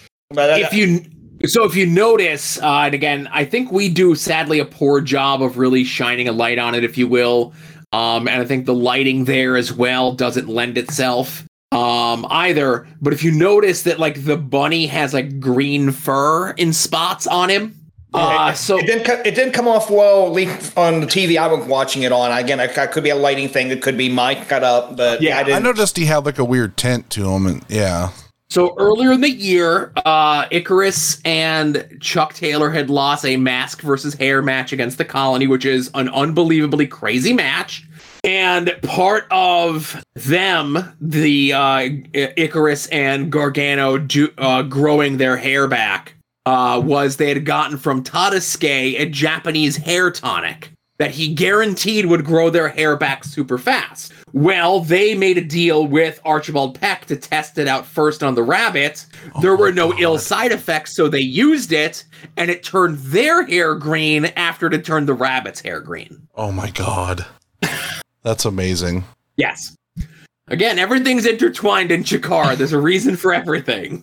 And if there's not a reason for everything, it gets retrofitted to have a reason for it. That's that's just brilliant. oh my Yeah, god. I, I mean, people say whatever they want to about Quack on a personal level, but he, he really is kind of a genius when it comes to putting shit like that together. He certainly is. That's so wild. Wow. Eleven thirty-four, the time of the ma- the time of the match here, and from there we go to Greg Iron versus Icarus, and Icarus at one point actually claimed that Greg Iron was faking his cerebral palsy for uh, for sympathy, which is part of the reason for this match. And the weird part about it is like the palsy almost killed him in a match against Johnny Gargano a couple years ago, like legit. Like he had got a back concussion. They weren't it was like touch and go for a little bit. Yeah, so the fact that they were using that, all, it's just sympathy at an angle, it's fucking great heel heat anywhere you go. I don't I don't care who you are. And there is at this time, uh, for the next like year plus, there is no bigger heel in Chikara than Icarus. Uh, you know, doing the watch along for at odds with wrestling, you would see like maybe him programmed against a new character, a new whomever that's coming out, and like Icarus would come out and literally heel on every single person on all four sides of the front row before he even set foot in the ring. As part of his entrance, just get in their face and yell at them, make some sort of whatever. And, you know, by the time that Icarus was done doing that, it did not matter who walked out through that curtain. They were getting cheered over this guy who just did this. Now, I mentioned this, eagle eyed viewers may have noticed. Uh, I think, and again, I could be, I could be wrong. One of the fans that Icarus specifically heels on is a young, uh, weirdster Evan Ad- Adams who made it from Ohio to this show. oh man. And if I'm wrong, he'll correct me. I knew he came out for one of the big uh, arena Chikara shows. I can't remember if it was this, uh, trios, or both, but there was definitely someone who res- reminded me of uh, the Weirdster who Icarus gave the business to. And I'm sure uh, Weird Body, the Weirdster, loved it. So did Icarus have a mask at one point? Did he lose his mask? I feel like I remember something about that, or did he never have one? Yeah, in the early, early days of Chikara, like 2002, 2003, he was a tag team with Hallowicked as Ichabod Slain. Okay. And it was just like a generic, like skeleton esque looking thing with the top cut out with his hair coming out. And he had lost a match against, I forget who the hell it was, because that was even before my Chikara days. Uh, but he had lost a hair versus mask or a mask versus mask match or whatever it was. Um, and I think the other show that I suggested, the Cibernetico from a year or two prior, from two years prior, or the year prior rather, where Sweeney comes back, and it was like all the Chikara Gen 1 guys. And when Icarus comes out as part as one of the Gen 1 guys, he comes out with the Ichabod Slain outfit and mask, and then promptly takes it off. But like the other reason for it was, is, you know, part of Icarus's heel heat was uh, the back tattoo, right? So in this match, because he's on the Chikara Gen 1 team and they're taking on the BDK, we, you don't want to have that spot where the crowd turns on Icarus. So he wrestled in the Ichabod Slain thing, which was just very similar to what Hallowicked wears, which is just like the ripped up shirt with holes in it. But Icarus's shirt didn't have holes in the back, so nobody could see the tattoo to even give like the inkling to boo him for his ugly back tattoo. And uh, I'm sure you also saw as Icarus came out, there was tons and tons of people in the crowd that had that worst in the world shirt. Yeah. Uh, you know, obviously this is around the time of Punk with his whole best in the world thing. Um, you know, I think the summer of Punk was like this year, 2011. If Yeah. right. So you know, obviously a lot of the Chikara br- or the the CM Punk branding stuff is best in the world. Icarus big heel, worst in the world. And oh boy, I tell you, he was so mad at those people. Oh, buying those worst in the world shirts. Those definitely weren't his shirts being sold by someone else, and he was pocketing all that money in like the classic old school like Memphis thing where they sell something to degrade the heel at ringside, and he sees people wearing it, and he's like, "Oh, I'm gonna rip that picture up if you buy another picture of me caught picking my nose or whatever the hell it was." Um, so yeah, so I I love um I loved seeing that in retrospect because uh, Icarus is still like he's done with wrestling. Uh, he's got like a family. He's got a real estate business thing that he's doing. But he's someone that I talk to almost on like on a daily basis. And uh, getting to see this was like a fun reminisce of uh, f- kind of helping formulate that idea, like selling those worst in the world shirts. Oh, that's great. Yeah, I kind of figured it, would, it had to be like something uh, referencing a, uh, a character because, like, yeah, the punk thing was this uh, the year you know 2011. So I was like, uh, I wonder who that was for. But yeah, okay, that makes sense. Yeah, and then uh, again on commentary, you hear us mention that this was the time where Quack was like really big. He was really into um, who and what Greg could be. There was like a Twitter campaign, and again, it's ten years ago, very early in the days of Twitter, um, where there was like uh, an online petition to try to get Greg in the Royal Rumble. Yeah, Actually, fun, funny funny story about that. We mentioned Okay. uh, Mid- Midwest Wrestling earlier at, at the first show. Forget who Gregory Iron wrestled on that show. But at one point, he gets thrown over the top rope, and somebody in the front row go, "Gregory Iron has been eliminated from the Royal Rumble." I actually think it was Matt Justice he wrestled. It might have been. But yeah, like, And I think, oh, sorry. uh, our one of our friends said that, and we we popped real big for it, and everybody kind of laughed at ringside because like that was his big thing at the time. Right, and that Quack pulled the strings that he had. Like his childhood friend uh, was one of the f- hosts on the weekend edition of Fox and Friends before Fox and Friends became what it is today. And Greg got on there, obviously, one to promote himself, two to promote uh, the Chikara event, but also three to pr- promote the Royal Rumble thing. And obviously, this, I think, I don't know where this lines up in the timeline wise, where Punk. Uh, no, so Punk going to the AAW show and kind of giving Greg the rub, I think was like this summer, right? It was Yeah, about three. Yeah, but it was about two weeks or so after Punk left the belt. Up in my memory, I didn't even. I've been like the following weekend after Punk won the Yeah. belt and, and quote unquote disappeared. I Punk was only Right. gone like a, like two weeks or something before they brought him back. Yeah. And uh, you know, and definitely during this time as this was all building up, um, those those people uh, those those dirty scumbag people pitching the idea of Ophidian being in the bag for Jake the Snake definitely weren't pitching an idea uh, where Greg turned heel and like it would be filming a bunch of things of him going to like speak to kids and so on and so forth um like all that emotional whatever whatever stuff and then somehow some way someone would be leaking the footage of greg talking about the kids or talking about the people when the cameras weren't on and talking about how greg would be the one of like oh no they're handicapped. I'm not. Where like greg had it in his mind that he wasn't handicapped. All these other people were. And again dirty scummy people like myself and vin Gerard absolutely were not pitching these ideas. Little did we know uh you know how Greg's career path would go uh, from there. But uh, you know, me and J- me and Jerry had a lot of ideas, good, bad, and different. That's up to you.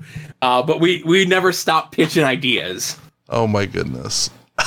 I give Greg Iron a lot of credit though, man. Like it- with cerebral palsy, you should not be in a wrestling ring. And Greg is really freaking good. He always has been. No, and, and you know, and listen, whatever my uh, personal feelings on whatever, you know, being, uh, you know, AIW is in my heart, sort of thing. But I, I'm glad that Greg now is at a point where he doesn't do as much to put as much physical toll on himself with having a handicap. Where I think around this time, I think he felt he had to do a little bit more, and whether that be like more explosive offense or take a lot more bumps or whatever it is, because again, you know, he does definitely have a handicap, and that does make your life a little bit more difficult. Um, you know, and him getting to the point in wrestling that he did cannot be overlooked. Yeah, he does have some great comedy chops too, because he did he had a feud with RJ City and uh, Empire State Wrestling that was just amazing. Like every week they had, or like every show they had another great thing, and like the ending of it, uh, they deleted each other on Twitter and they both died, and then they came out and won the tag belts as ghosts. Um, they had instead of a hardcore match, they had a soft core match where they used pillows and like uh, foam, uh, the foam like pool noodles and stuff. Um, they did a thing with Gangrel where he ended up biting Puff, and Puff became a vampire with Gang- Gangrel. Uh, dude, there's some amazing like they did a really amazing run there. I want to say it was like two or three years ago, and uh, I actually got to talk to Greg about it and stuff like that, and. It, like he said, it was just it was so much fun, and like I think everybody should check that out if you haven't, because like he, it's seriously some of the funniest like stuff you'll see. Like comedy wrestling, there's not a ton. Uh, I feel like anymore, uh, especially on the indies. Like there's some here and there, but like that specific storyline with RJ City and uh, Gregory Iron was like a really fun uh, watch. Where does that stuff exist? Is that on uh, Jerry's Internet Wrestling Emporium? I believe so. I know Empire State Wrestling has shows on there. I'm almost positive it's all on there. So go seek that stuff out, I guess. Yeah. And getting back to this match here, uh, great spot here. Icarus bringing in a chair. The referee a fight come for it, pulling away from him, doesn't let him uke it. Icarus taking off his fanny pack and hitting the guy in the, in the with a loaded, loaded fanny pack. I pop for that. I love it. you get a low blow and a Death Valley driver called the Blu-ray, getting Icarus the win in 12 minutes and 19 seconds. And then after the match, Icarus going to continue the attack, and former tag team partner Gran Akuma comes out trying to make the cave, go to kick Icarus in the head, and Mickey can catch his iron instead. Voting Yeah, so- for the next season. So, Right. and everything's so- got a purpose. Akuma had been gone for a variety of reasons. Um, and he made his comeback. He had still been wrestling. I think it was whether road travel, whether it was a shoot job, whatever it was. But now he was back, and then he would be back until the shutdown angle, and then would make periodic appearances there. And uh, you know, Akuma is very active on Twitter. He's one of those like uh, Eric Stevens like Twitter presences that are always remarking and commenting on wrestling. Yeah, I want to say him and I have had a few exchanges because I think he followed me uh, for a while, and uh, he was always interesting. Like I always uh, kind of laughed at some of the stuff he'd post, and like he was always one of the interesting guys. Like I thought it was super cool, a that he followed me, and like I remember him from when I watched uh, some stuff, and like I knew he didn't really wrestle at the time, but like uh, he always had some interesting takes on stuff. Yep. Uh, Kuma's another great guy. He and his uh, wife are great people, sorely missed in the world of professional wrestling. Feel like I worked a show with Akuma back in the day, and I'm trying to remember if I'm if I'm actually correct on that or if I'm mistaken. Would have been out your way, or Yeah, it would have been more out my way. Why I'm kind of guessing myself whether I'm actually remembering correctly. But gotcha? there we go to our second semi-final main event or first main event, if you want, if if you prefer. We've got a no disqualification Lucha de Apuestas match going to be UltraMantis Black and Hallowicked against Eric and Tim Donst, and we've got stipulation galore here. UltraMantis Black or Hallowicked drop the fall, they have to unmask. If Tim Donst dropped the fall, he has to lose hair. And if Eric dropped the fall, he has to give up the Eye of Tyr. So I'm going to admit I'm a little bit ignorant on this one, Joe. I'm going to defer to you. What exactly is the Eye of Tyr, and why did it? Why was this important for this match? Uh, the Eye of Tyr was essentially like a MacGuffin, just in storyline purposes, an item of ultimate power. Um, that you know, as a user of the Eye of Tyr, you get like one shot to do something with it, and it'll always be like to mind control someone or to like reverse like whatever it was. Um, Mantis got it when he was a heel in like 06 or 7. Uh, 07 it would have been, and got Delirious to turn heel and join his group. Um, the BDK was coming for it, and Mantis had given it to Vökoder, who was just like a guy in like a robot gimmick or whatever it was. Gave it to Vökoder for safekeeping, who was like an ally of Mantis, and it turns out that Vökoder's really Tim Donst in whatever, and this is how they end up using Delirious to turn back. And then I think years later, uh, Mantis would then use it again to um, turn Hallowicked and Frightmare to become heel, or someone else would use it to turn them heels. This might have been after I was gone from Chikara, but essentially it was just like a storyline MacGuffin to get someone to turn heel. It's very, very comic book like. I like it. Yes. Kind of, kind of similar to if you were watching Lucha Underground back in the day, that little gauntlet that Dario Cueto gave Brian Cage at one point. Sure. Yeah. Again, you know, I, I you know, you, you'd see people refer to uh, Lucha Underground is West Coast Chikara or whatever. Uh, a lot of that stuff would happen there, and obviously any sort of promotion that's Lucha inspired.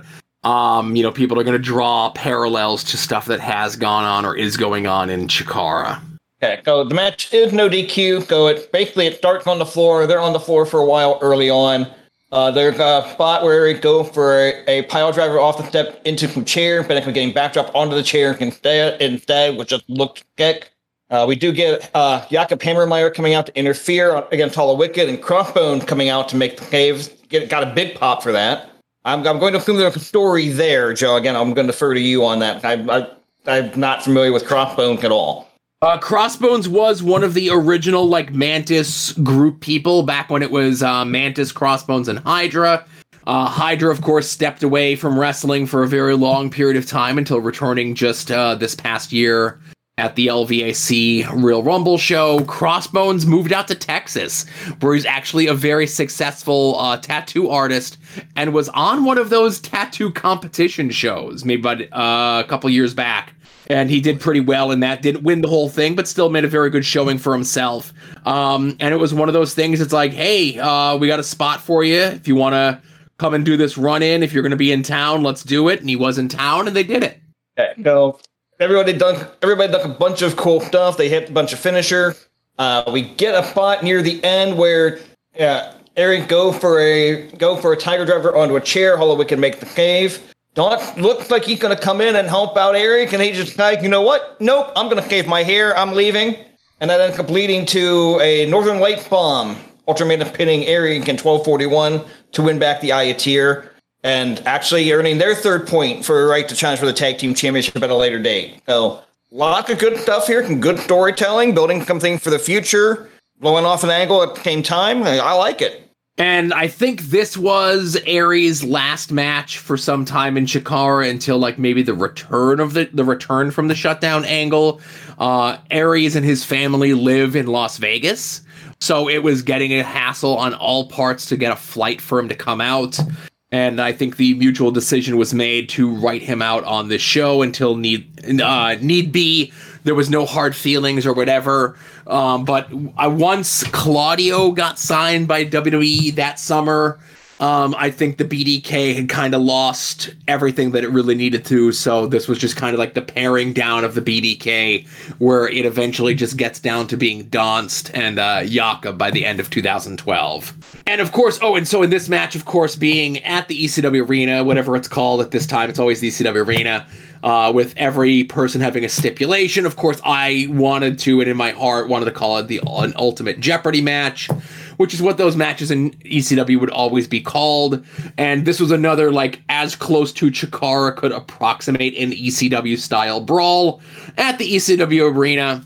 So I think storyline wise, angle blowing off wise, all those sort of things being blown off wise. And I don't remember, I don't think it happens here.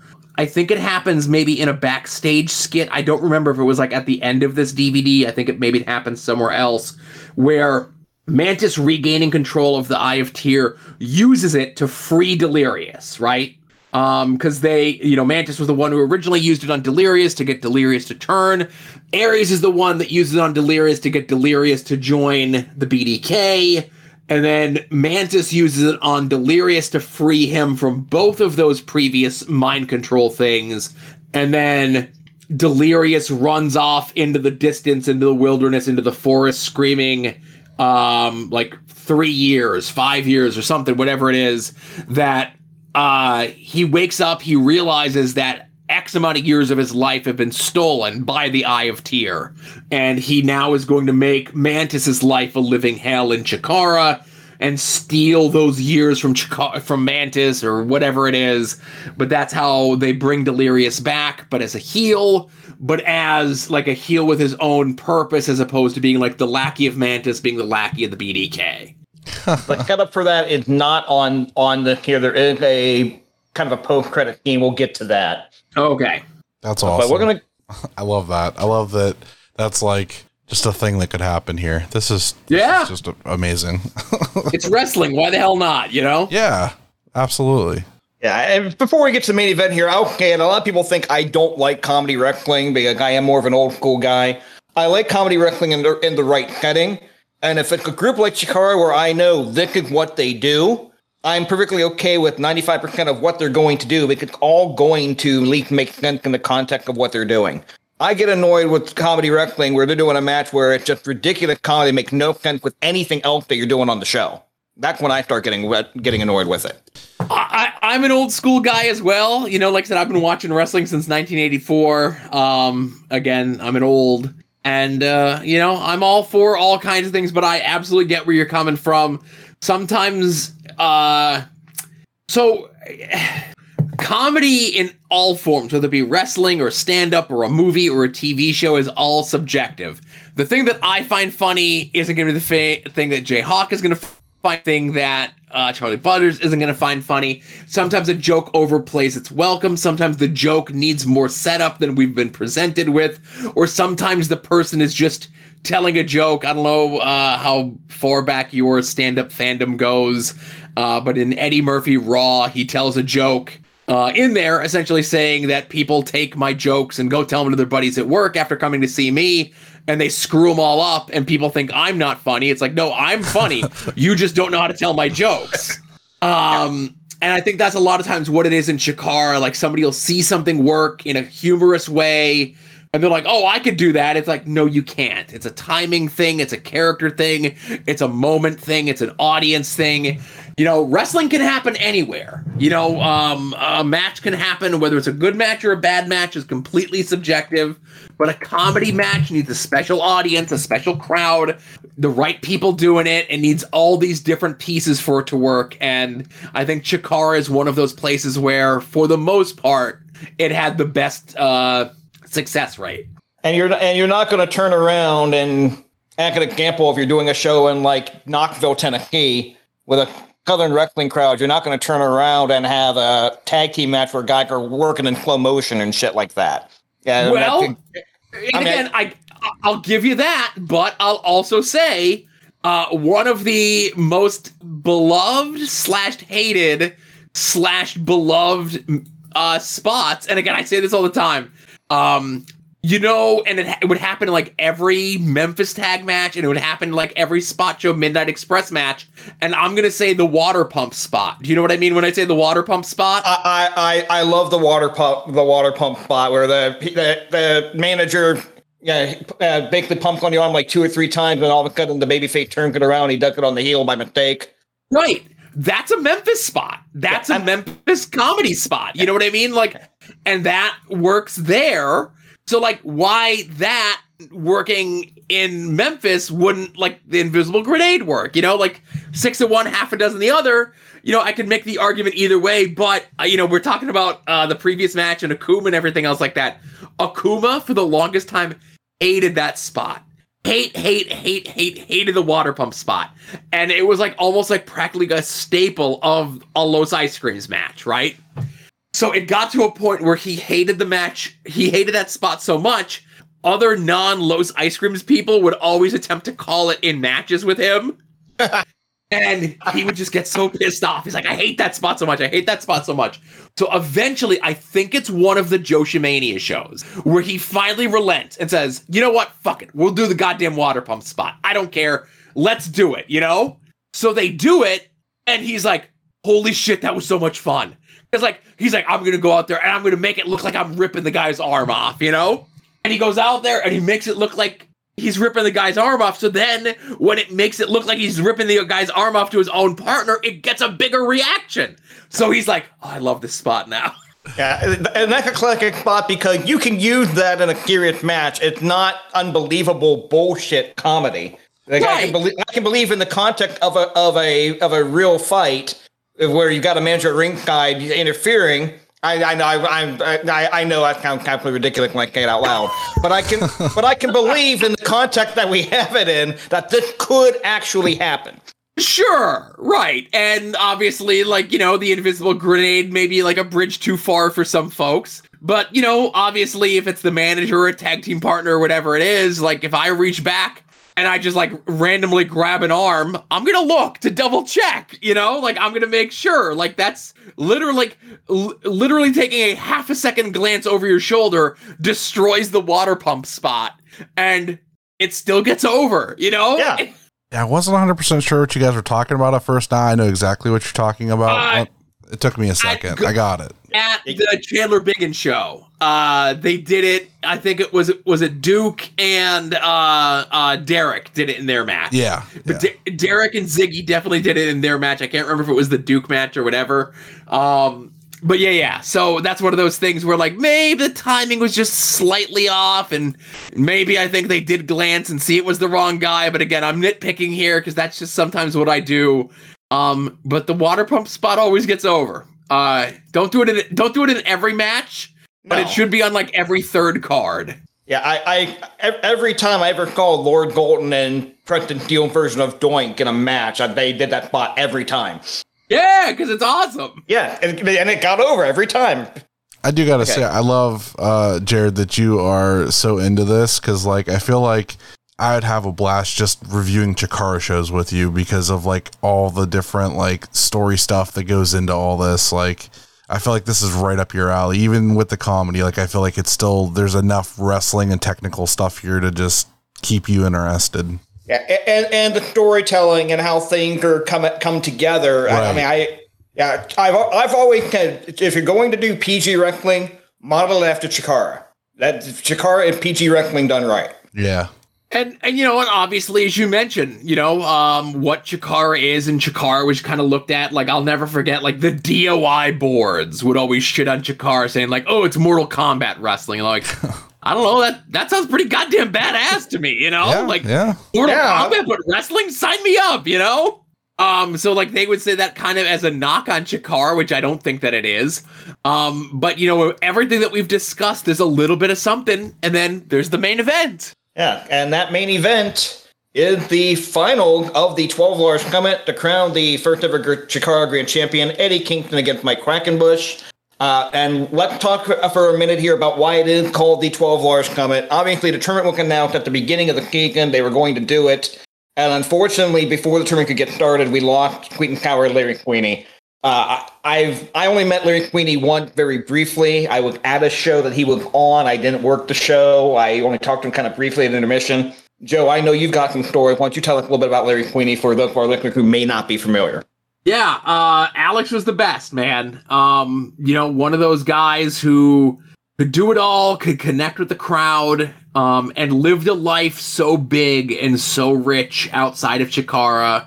Um, there's not a person that did not see him work or considered him a friend or called him a friend that still does not think about him to this day. Um, you know, I know Bryce and Eddie and Mantis were like those three guys I would say in Jigsaw, uh, those four guys would probably say that those were his closest friends in Chikara. And you couldn't find four people more different than Bryce and Mantis and Kingston and Jigsaw in their personal lives. But Sweeney, Alex connected with them. And he was one of those guys that was so welcoming in a locker room to new people coming in.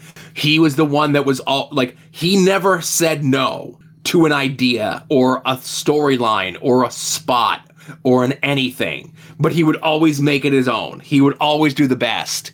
And like he was relatively new in the business at the same time that I was relatively new in the business, but obviously he had gone through training.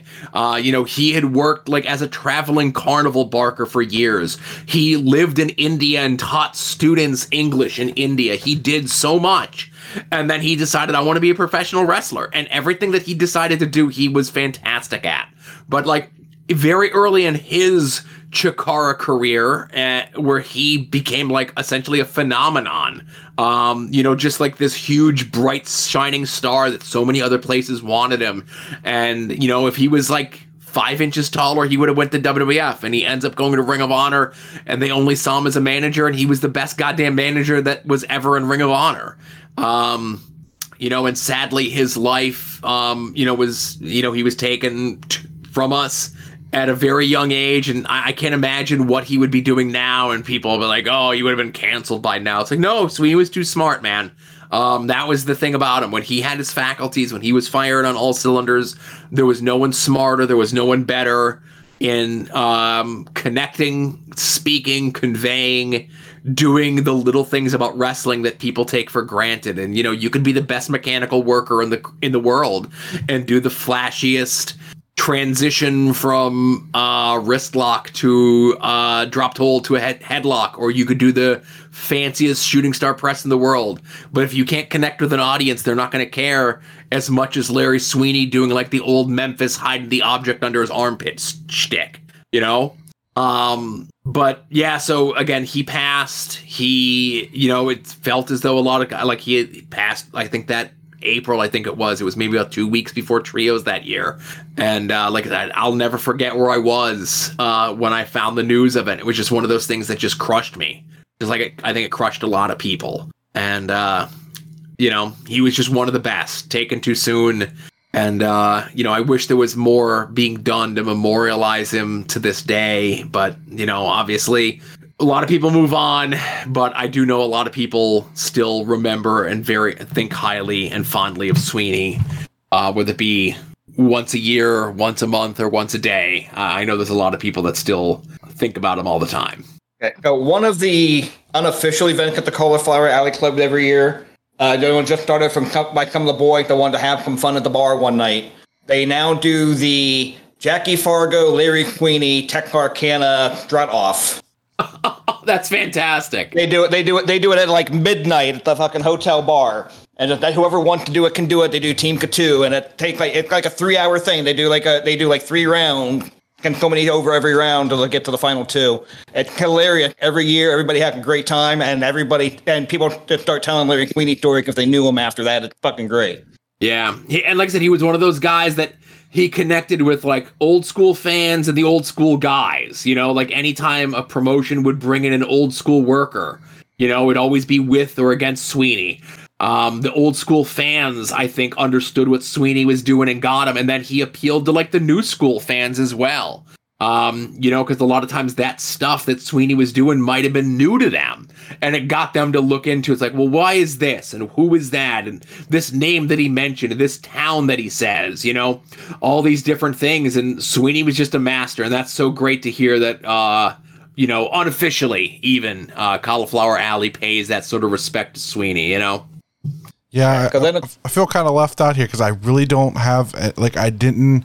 I've only seen and heard of heard stories of him um, after his passing, and you know every year um, they always do like a, a, run of the shirt and like people tell stories and that kind of thing, and I'll see lots and lots of clips on like his birthday and uh, you know everybody remembering him and stuff like that, and that's all I really have. Um, to really know him by. And like from all accounts like he seems like one of the best ever. And it's like it sucks I didn't get to experience him uh, when he was alive and around and, and doing stuff. And I, I kind of want to dig back in and see some of his Chikara stuff now because I, I feel like I'm I'm definitely missing some stuff uh, by not knowing uh, about him as much as everybody else seems to know.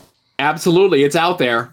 Yeah, and I will uh, and I will say uh, there are a lot of people when Sweeney was really at his peak in Ring of Honor that went if the manager is going to come back in prominent, Larry Sweeney's going to be the guy to do it. He was that good.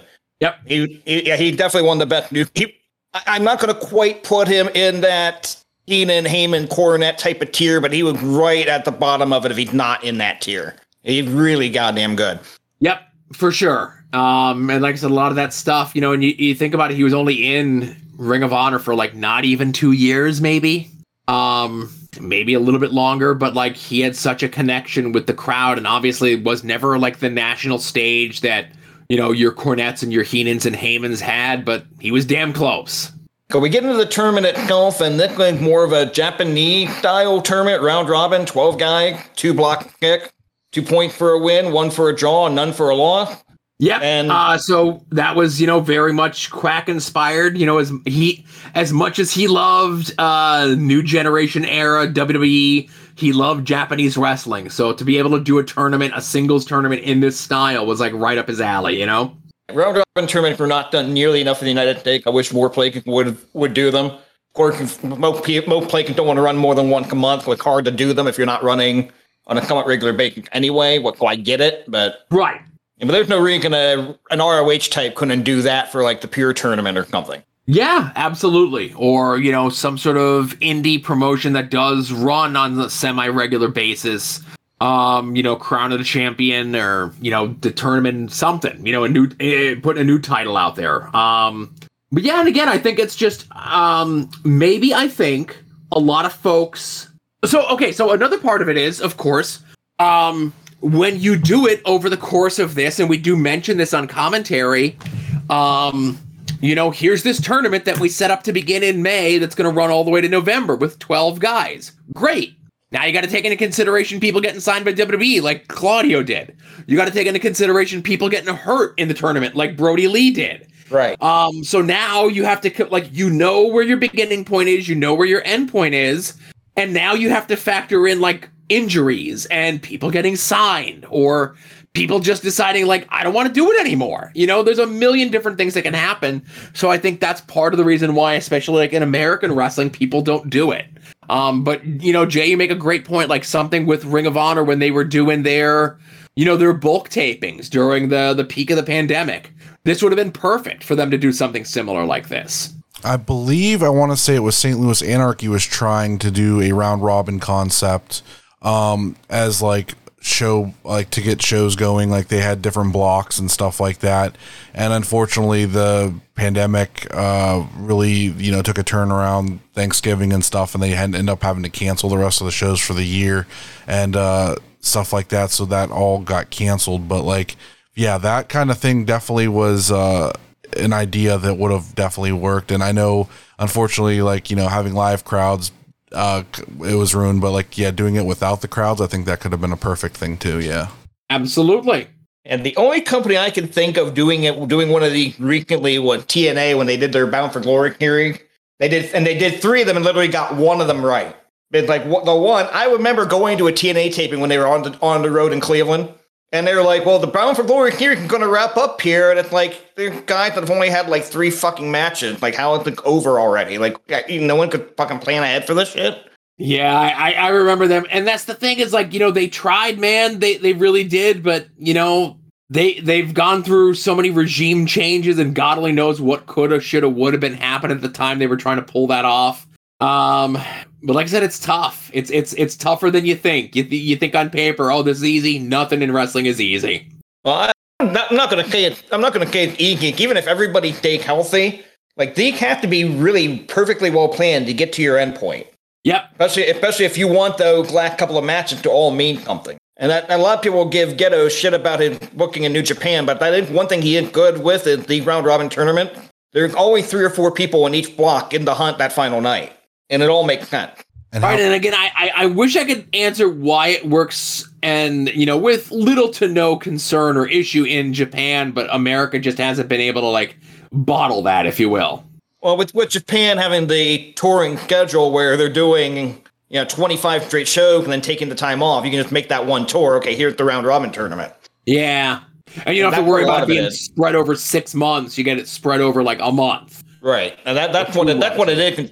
That's what it is in Japan more than anything else. If they they already know, okay, it's going to be the G1 is normally going to be in August. I think it's October this year, but we are we know August the G1 month here. the date for it. It's going to be done here. Right. Because the final do come down to Eddie Kingston and Mike Quackenbush, and we get the match here for the Grand Championship. And there's some good stuff here. Uh, before the match starts, they have a video package highlighting determine how we got here. And then Eddie Kingston, who been fucking great for way too goddamn long and should have been signed by a major company well before fucking a year ago. Cut one of the most emotional promo I've ever heard. I mean, he had he is so passionate he is turning red like he's cutting the promo. Yeah, he gets redder Fucking- and redder as the promo goes on, and I was like, I really caught that. I was like, wow, and he just he sucked me into that promo, man. Like he is, he's got a gift for the promo. Oh my god. And he's talking about how close he was with Larry Sweeney now. He has to win the title because it gets determined in Larry Sweeney's memory, and he, he will never forgive himself if he doesn't win the title. I think it was really fucking good. Yeah, Kingston's the best man, and uh, you know, you say, uh, how come it took this long for Kingston to be uh, signed? You know, um, uh, talking about kind of what I did before with Sara Del Rey is like sometimes you get an offer that you don't think is good. Uh, you know, how many times did he like toy with being signed by Impact and whatever happened there? Uh, there was at least two different instances of him almost getting signed by WWE, and you know, I think he finally found and like, and that's the thing is when it comes, it comes. This was his time. Um, and I think, uh, you know, I, I don't want to say that Kingston's doing the best work of his career because I think that puts um, discredit on the stuff that he's done before. But as Charlie, you mentioned, Eddie Kingston has been this good this long. I'm just glad more and more people are now getting a chance to see it. Well, I probably think WWE didn't sign him because of that time he he did a murder on that kid. But you know, Well, the time that the, the first time they were almost going to sign him was before he did the murder on a kid. okay, yeah, that's just their fault. Then at that point, they they missed out. So But this match is awesome. I love this match. Yes. Um, Yeah. You know, as you talk about like people like, oh, uh, Chikara's just goofy stuff, or Chikara's just flips, or Chikara's just whatever. Show them this match. Like this is Chikara as well. This is this is just as much Chikara as Colt Cabana versus Archibald Peck, or the Invisible Grenade, or you know the Eye of Tyr or whatever it is. Um, and the one one of the things that I love so much about this match that of all the people to end up playing subtle heel in, a, in essentially a babyface babyface match, the person that ends up playing subtle heel is Quack, which is crazy at the time. And the fact that at this point Chikara had been running shows for nine years, and Chik- Kingston and Quack had been there since more or less day one. Obviously, Quack day one, Kingston shortly thereafter, and this was the first time they ever had a singles match. I was not aware of that. That makes it even fucking better right right there too. Yeah, and like I said, I mentioned on commentary, like they had tag, they've been in tag matches, they've been partners in tag matches, tr- you know, six man matches, eight man matches, ciberneticos, all that sort of stuff. Never up until this point had they ever had a singles match. So for it to be this big culmination for the title, um, you know, just added so much more to what was already a, you know, as it turned out being a fantastic match. One one nice little touch that I enjoyed here is once you get about halfway into the match, about the ten minute marker go, the locker room starts to empty, and it's not just the guys we've seen on the card; it's guys that aren't on the card, like Dasher Hatfield come out, Sugar Dunkerton come out, and then there, then there's guys that haven't even been in the company in a long time that are coming out. Reckless Youth come out, Hydra coming out. Like, like I love that little touch here. This match is so important that not only at the locker room ending, but all these guys who aren't even with the company anymore came back to watch this match and be at ringside for it. Love that touch. Yep, and uh, you know, obviously Chikara would do that, uh, you know, more often than not, but it was very much a Japanese sort of thing. Um, where there was a big title match. I know there were some of those like um BDK tag title defenses the year prior as it was getting closer and closer because when Claudio and Ares were the tag team champions, they were beating tag teams two falls straight. And that's the other thing. So all the Campeonatos de Parejas tag matches were always two out of three falls. So they were just clobbering guys, two uh, like two falls straight, like just beating everyone, like beating the pants off everyone. And then the very first time that the locker room empties is the first time that someone, and I think it was like 3.0 of all team, were the ones that got like that first fall on Claudio and Ares. And obviously, eventually down the road, when they would lose the titles, 3.0 being the first team to get that first fall on them was just as big as them winning the titles. yeah, You know? wow. So to build something like that up, Um, you know, so smart of Chikara to do to handle this. Uh, such an important storyline, but uh, yeah, I love you know add something special to it, and then obviously wasn't done here, but another thing that Quack took from Japan, specifically Osaka Pro. Anytime new town and it was a babyface finish. Storyline dictates it's a babyface finish. Is that's how it goes. Um, to even further send the ho- the folks home happy, the baby faces would line up at the exit way. So as the fans are leaving, they get an opportunity to get that one-on-one moment with every single baby face on the show. Very and then obviously, you know, uh, if you're leaving and like especially like sometimes there would be like a separate area. It's like here's where the wrestling is. You go to a separate area and here's where merchandise is. It would typically work better in those instances uh, as opposed to where everything's kind of like all in the same one area. Um, but you know, Chikara was always really big on that, like making uh when the baby faces would come out, large groups of the roster would come out, whether it be something like the end of this match or something like the Osaka farewell, it was as it was called. Um, made it mean more something more special to give someone that moment that like this means something or i get this special moment or i got an opportunity to like shake hands like maybe when whomever it was came out they didn't slap my hand but i'm leaving the building today and i got a slap chance to slap everybody's hand and if especially if you're a kid uh, you know, you're a young wrestling fan, you still believe whatever it is, and even if you don't believe, sometimes that means a lot more than you think. Yeah, but like you said, this match is fantastic. Eddie Kingston nursing a an injured knee here. I don't know if the injury was legit or storyline. Doesn't matter because Eddie Kingston he's gonna fucking kill it like hell anyway. That's what the bulk of Quack Muffin can go into. Eddie actually using quite a few commissions in this match as well. That it, I don't want to take out of character for Eddie because obviously he's capable of it, but that's not what you really expect out of an Eddie Kingston match. Right. Uh, and that's the thing. Eddie Kingston could do it all and can do it all and does it all. Eddie Kingston's the best. Go. Eddie able to kick out of the Quacken Driver 3, locked in a cloverleaf. Everybody thinks that the finish, but Quack is able to get to the rope. Uh, they get back to their feet. Quackenbush hit Kingston with a palm strike. And Eddie answers back with a lariat, a backdrop driver, a tiger suplex, and then two backfists to the future to get the pin and the title in 1751. The, the plank explode, not quite to the level of Eddie showing up at AIW in April, but big pop. And then Larry Sweeney's brother and a friend of his come out to present the belt to Kingston, and Kingston ends up cutting a promo, uh, challenging record from WWE and TNA. He mentioned Cena, Punk, Triple H, AJ Styles by name, saying no one can touch Chikara. Crowd starts chanting for Larry Sweeney, and that he actually turned it into a Chikara chant at the end, and that's how they end up going off the air. So great stuff there in that main Yeah. event. Oh, sorry. Go ahead. No, go go go for it, Joe. So I was gonna say, so you know, obviously there had been a a little bit of a to do more recently, um, in Eddie Kingston making those off camera remarks or like sending the crowd home happy sort of thing, and talking about other promotions like that was something new. Um, you know, that's Eddie Kingston. Um, you know, if Eddie Kingston, like, even if a promotion does not mention the other promotions or other wrestlers that do not wrestle there, um, you know, by Eddie Kingston making those remarks, whether it be 10 years ago or four months ago at a dynamite taping, um, Eddie Kingston makes you believe him, man. He makes you believe what he's saying is real. Uh, no one can get that emotion out of folks. And uh, whether it be live in person in a positive way or maybe online in a negative way, uh, Eddie Kingston gets your emotions going. And that's why uh, anytime I get a chance to see him wrestle or anytime I get a chance to talk about, it, I got a big smile on my face. Yeah, I, I really hope Eddie gets to run with the AEW title at some point. Because nothing else, whether whether people are a fan of his matching or not, his promos are going to sell a lot of fucking pay per view. Hell yeah, man.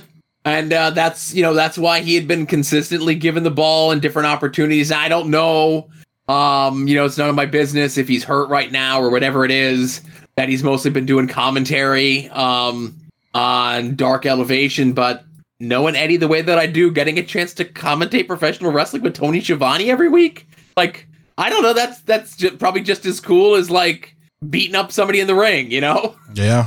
Yeah, it would be for me. I assume it would be for you, as a commentator. But Right. because there is one quote, uh, post credit scene that is on the feed here. Apparently, it's on the DVD release as well. Uh, UltraMantis Black is talking to Sin Bodhi backstage and offers him the Eye of Tyr if he'll leave Chikara. And Sin Bodhi walking off with it. UltraMantis Black reveal he still got the real eye of Tyr. I don't know where that was supposed to lead. I don't know if that was going to be more um, stuff with Sin Bodhi, but obviously that was one of those things that just kind of ended up going nowhere. But I think part of the Eye of Tyr lore is uh, you have to give it away to someone.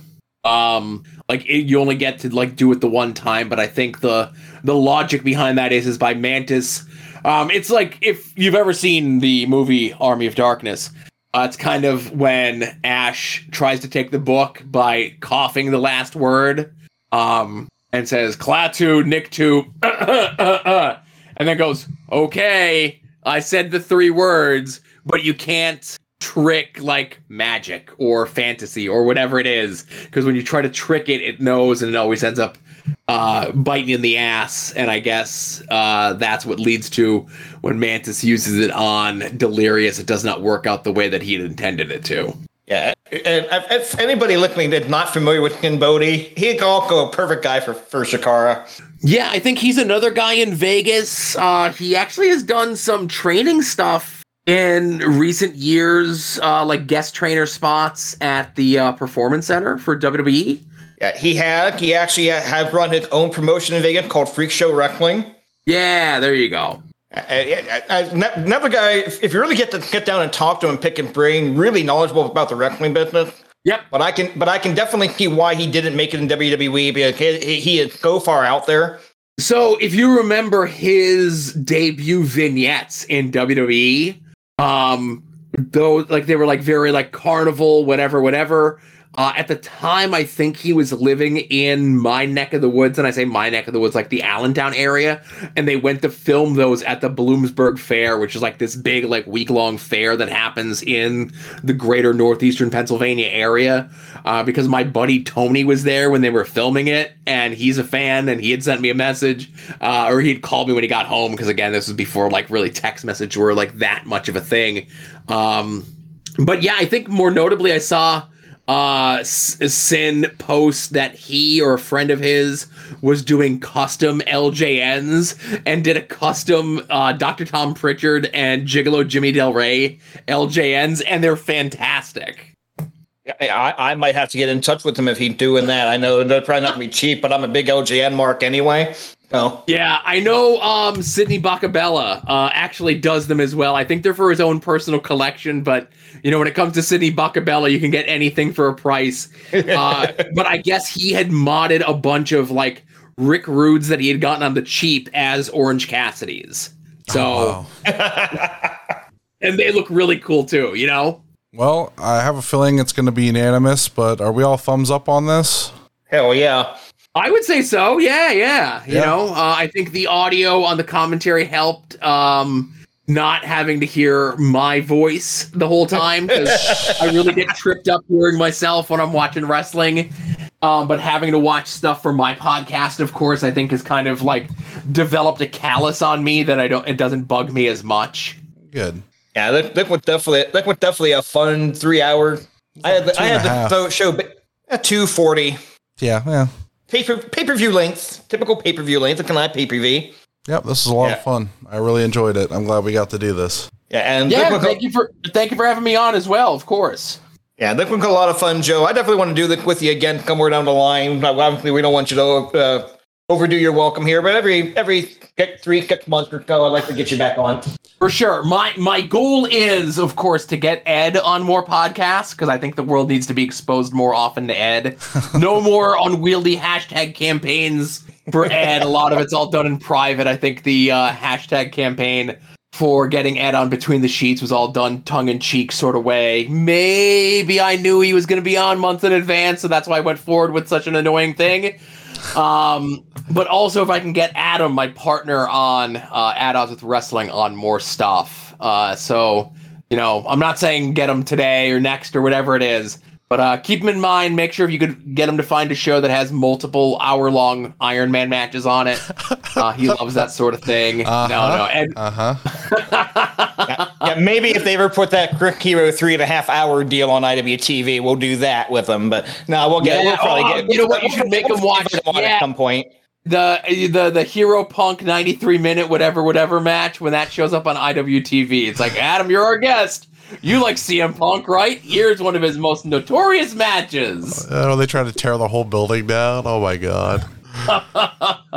yeah, I'd love to have him on. I, I do enjoy uh, teasing him on Twitter all the time about his fascination with Alexa Bliss. Uh-huh. Uh, but I have helped him procure some of his uh, his uh, collection of figures. Uh, a few times I, I was able to provide him with a link to get uh, some Walmart exclusive Azrael figures. You know, uh, I guess I would Oh. say I'm like a uh, maybe a Scottie Pippen for him or or, or somebody. Uh, Well, you who was the coach of the Bulls? Um Phil Jackson.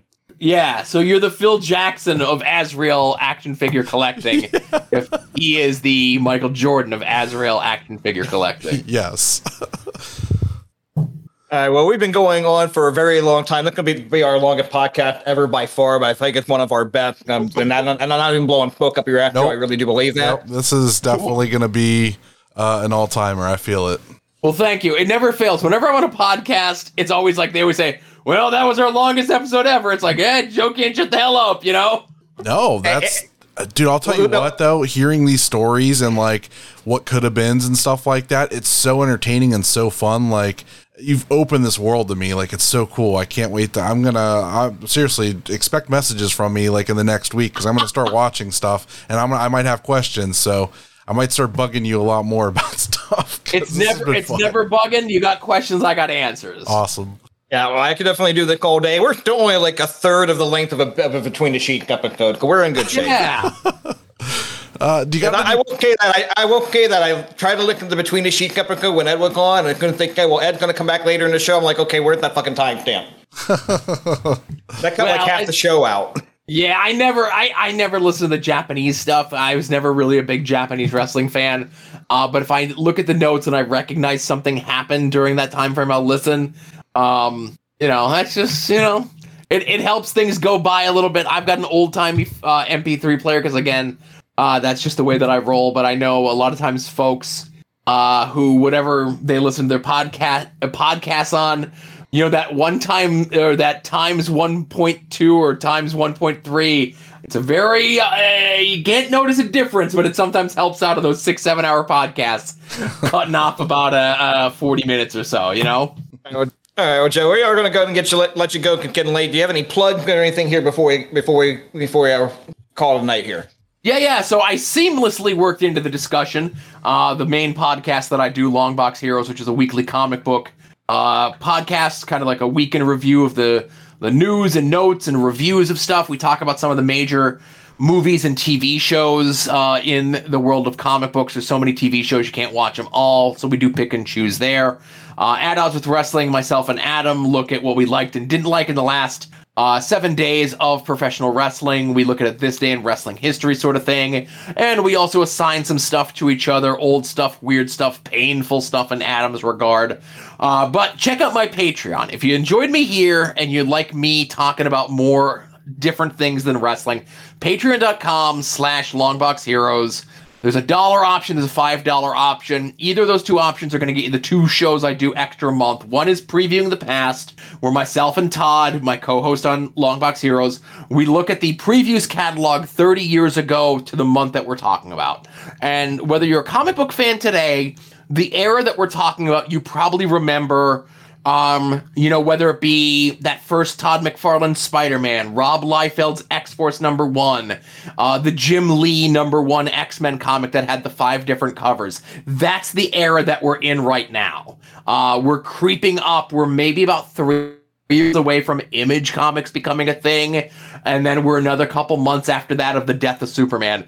And it's just so interesting to look back at like a physical catalog uh, line by line, item by item, to see what was going on in the comic book industry at the time 30 years ago.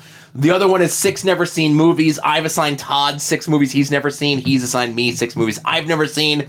And it's such a wide array, a wide variety of movies. Uh, everything is crazy from like Dick Tracy. I know Todd is going to be assigning me The Matrix coming up later this uh, month. And this, or this year, this comes out Wednesday, Thursday. Uh, this will be out uh, actually probably Monday night. It it also Oh. releases on Pro Wrestling Ponderings on usually thir- Wednesday, Thursdays, depending. Okay, okay. So, um, because I had the pro wrestling ponderings uh thing in my text file of RSS feeds. So on this week's show, I'm going to reveal uh what movies I'm going to assign Todd next, and I don't want to give too much away of what it's going to be because I do like a bit. I'm going to do a bit on the podcast, but let's just say one of the movies that I have lined up is one of the more graphic 80s slasher movies of all time.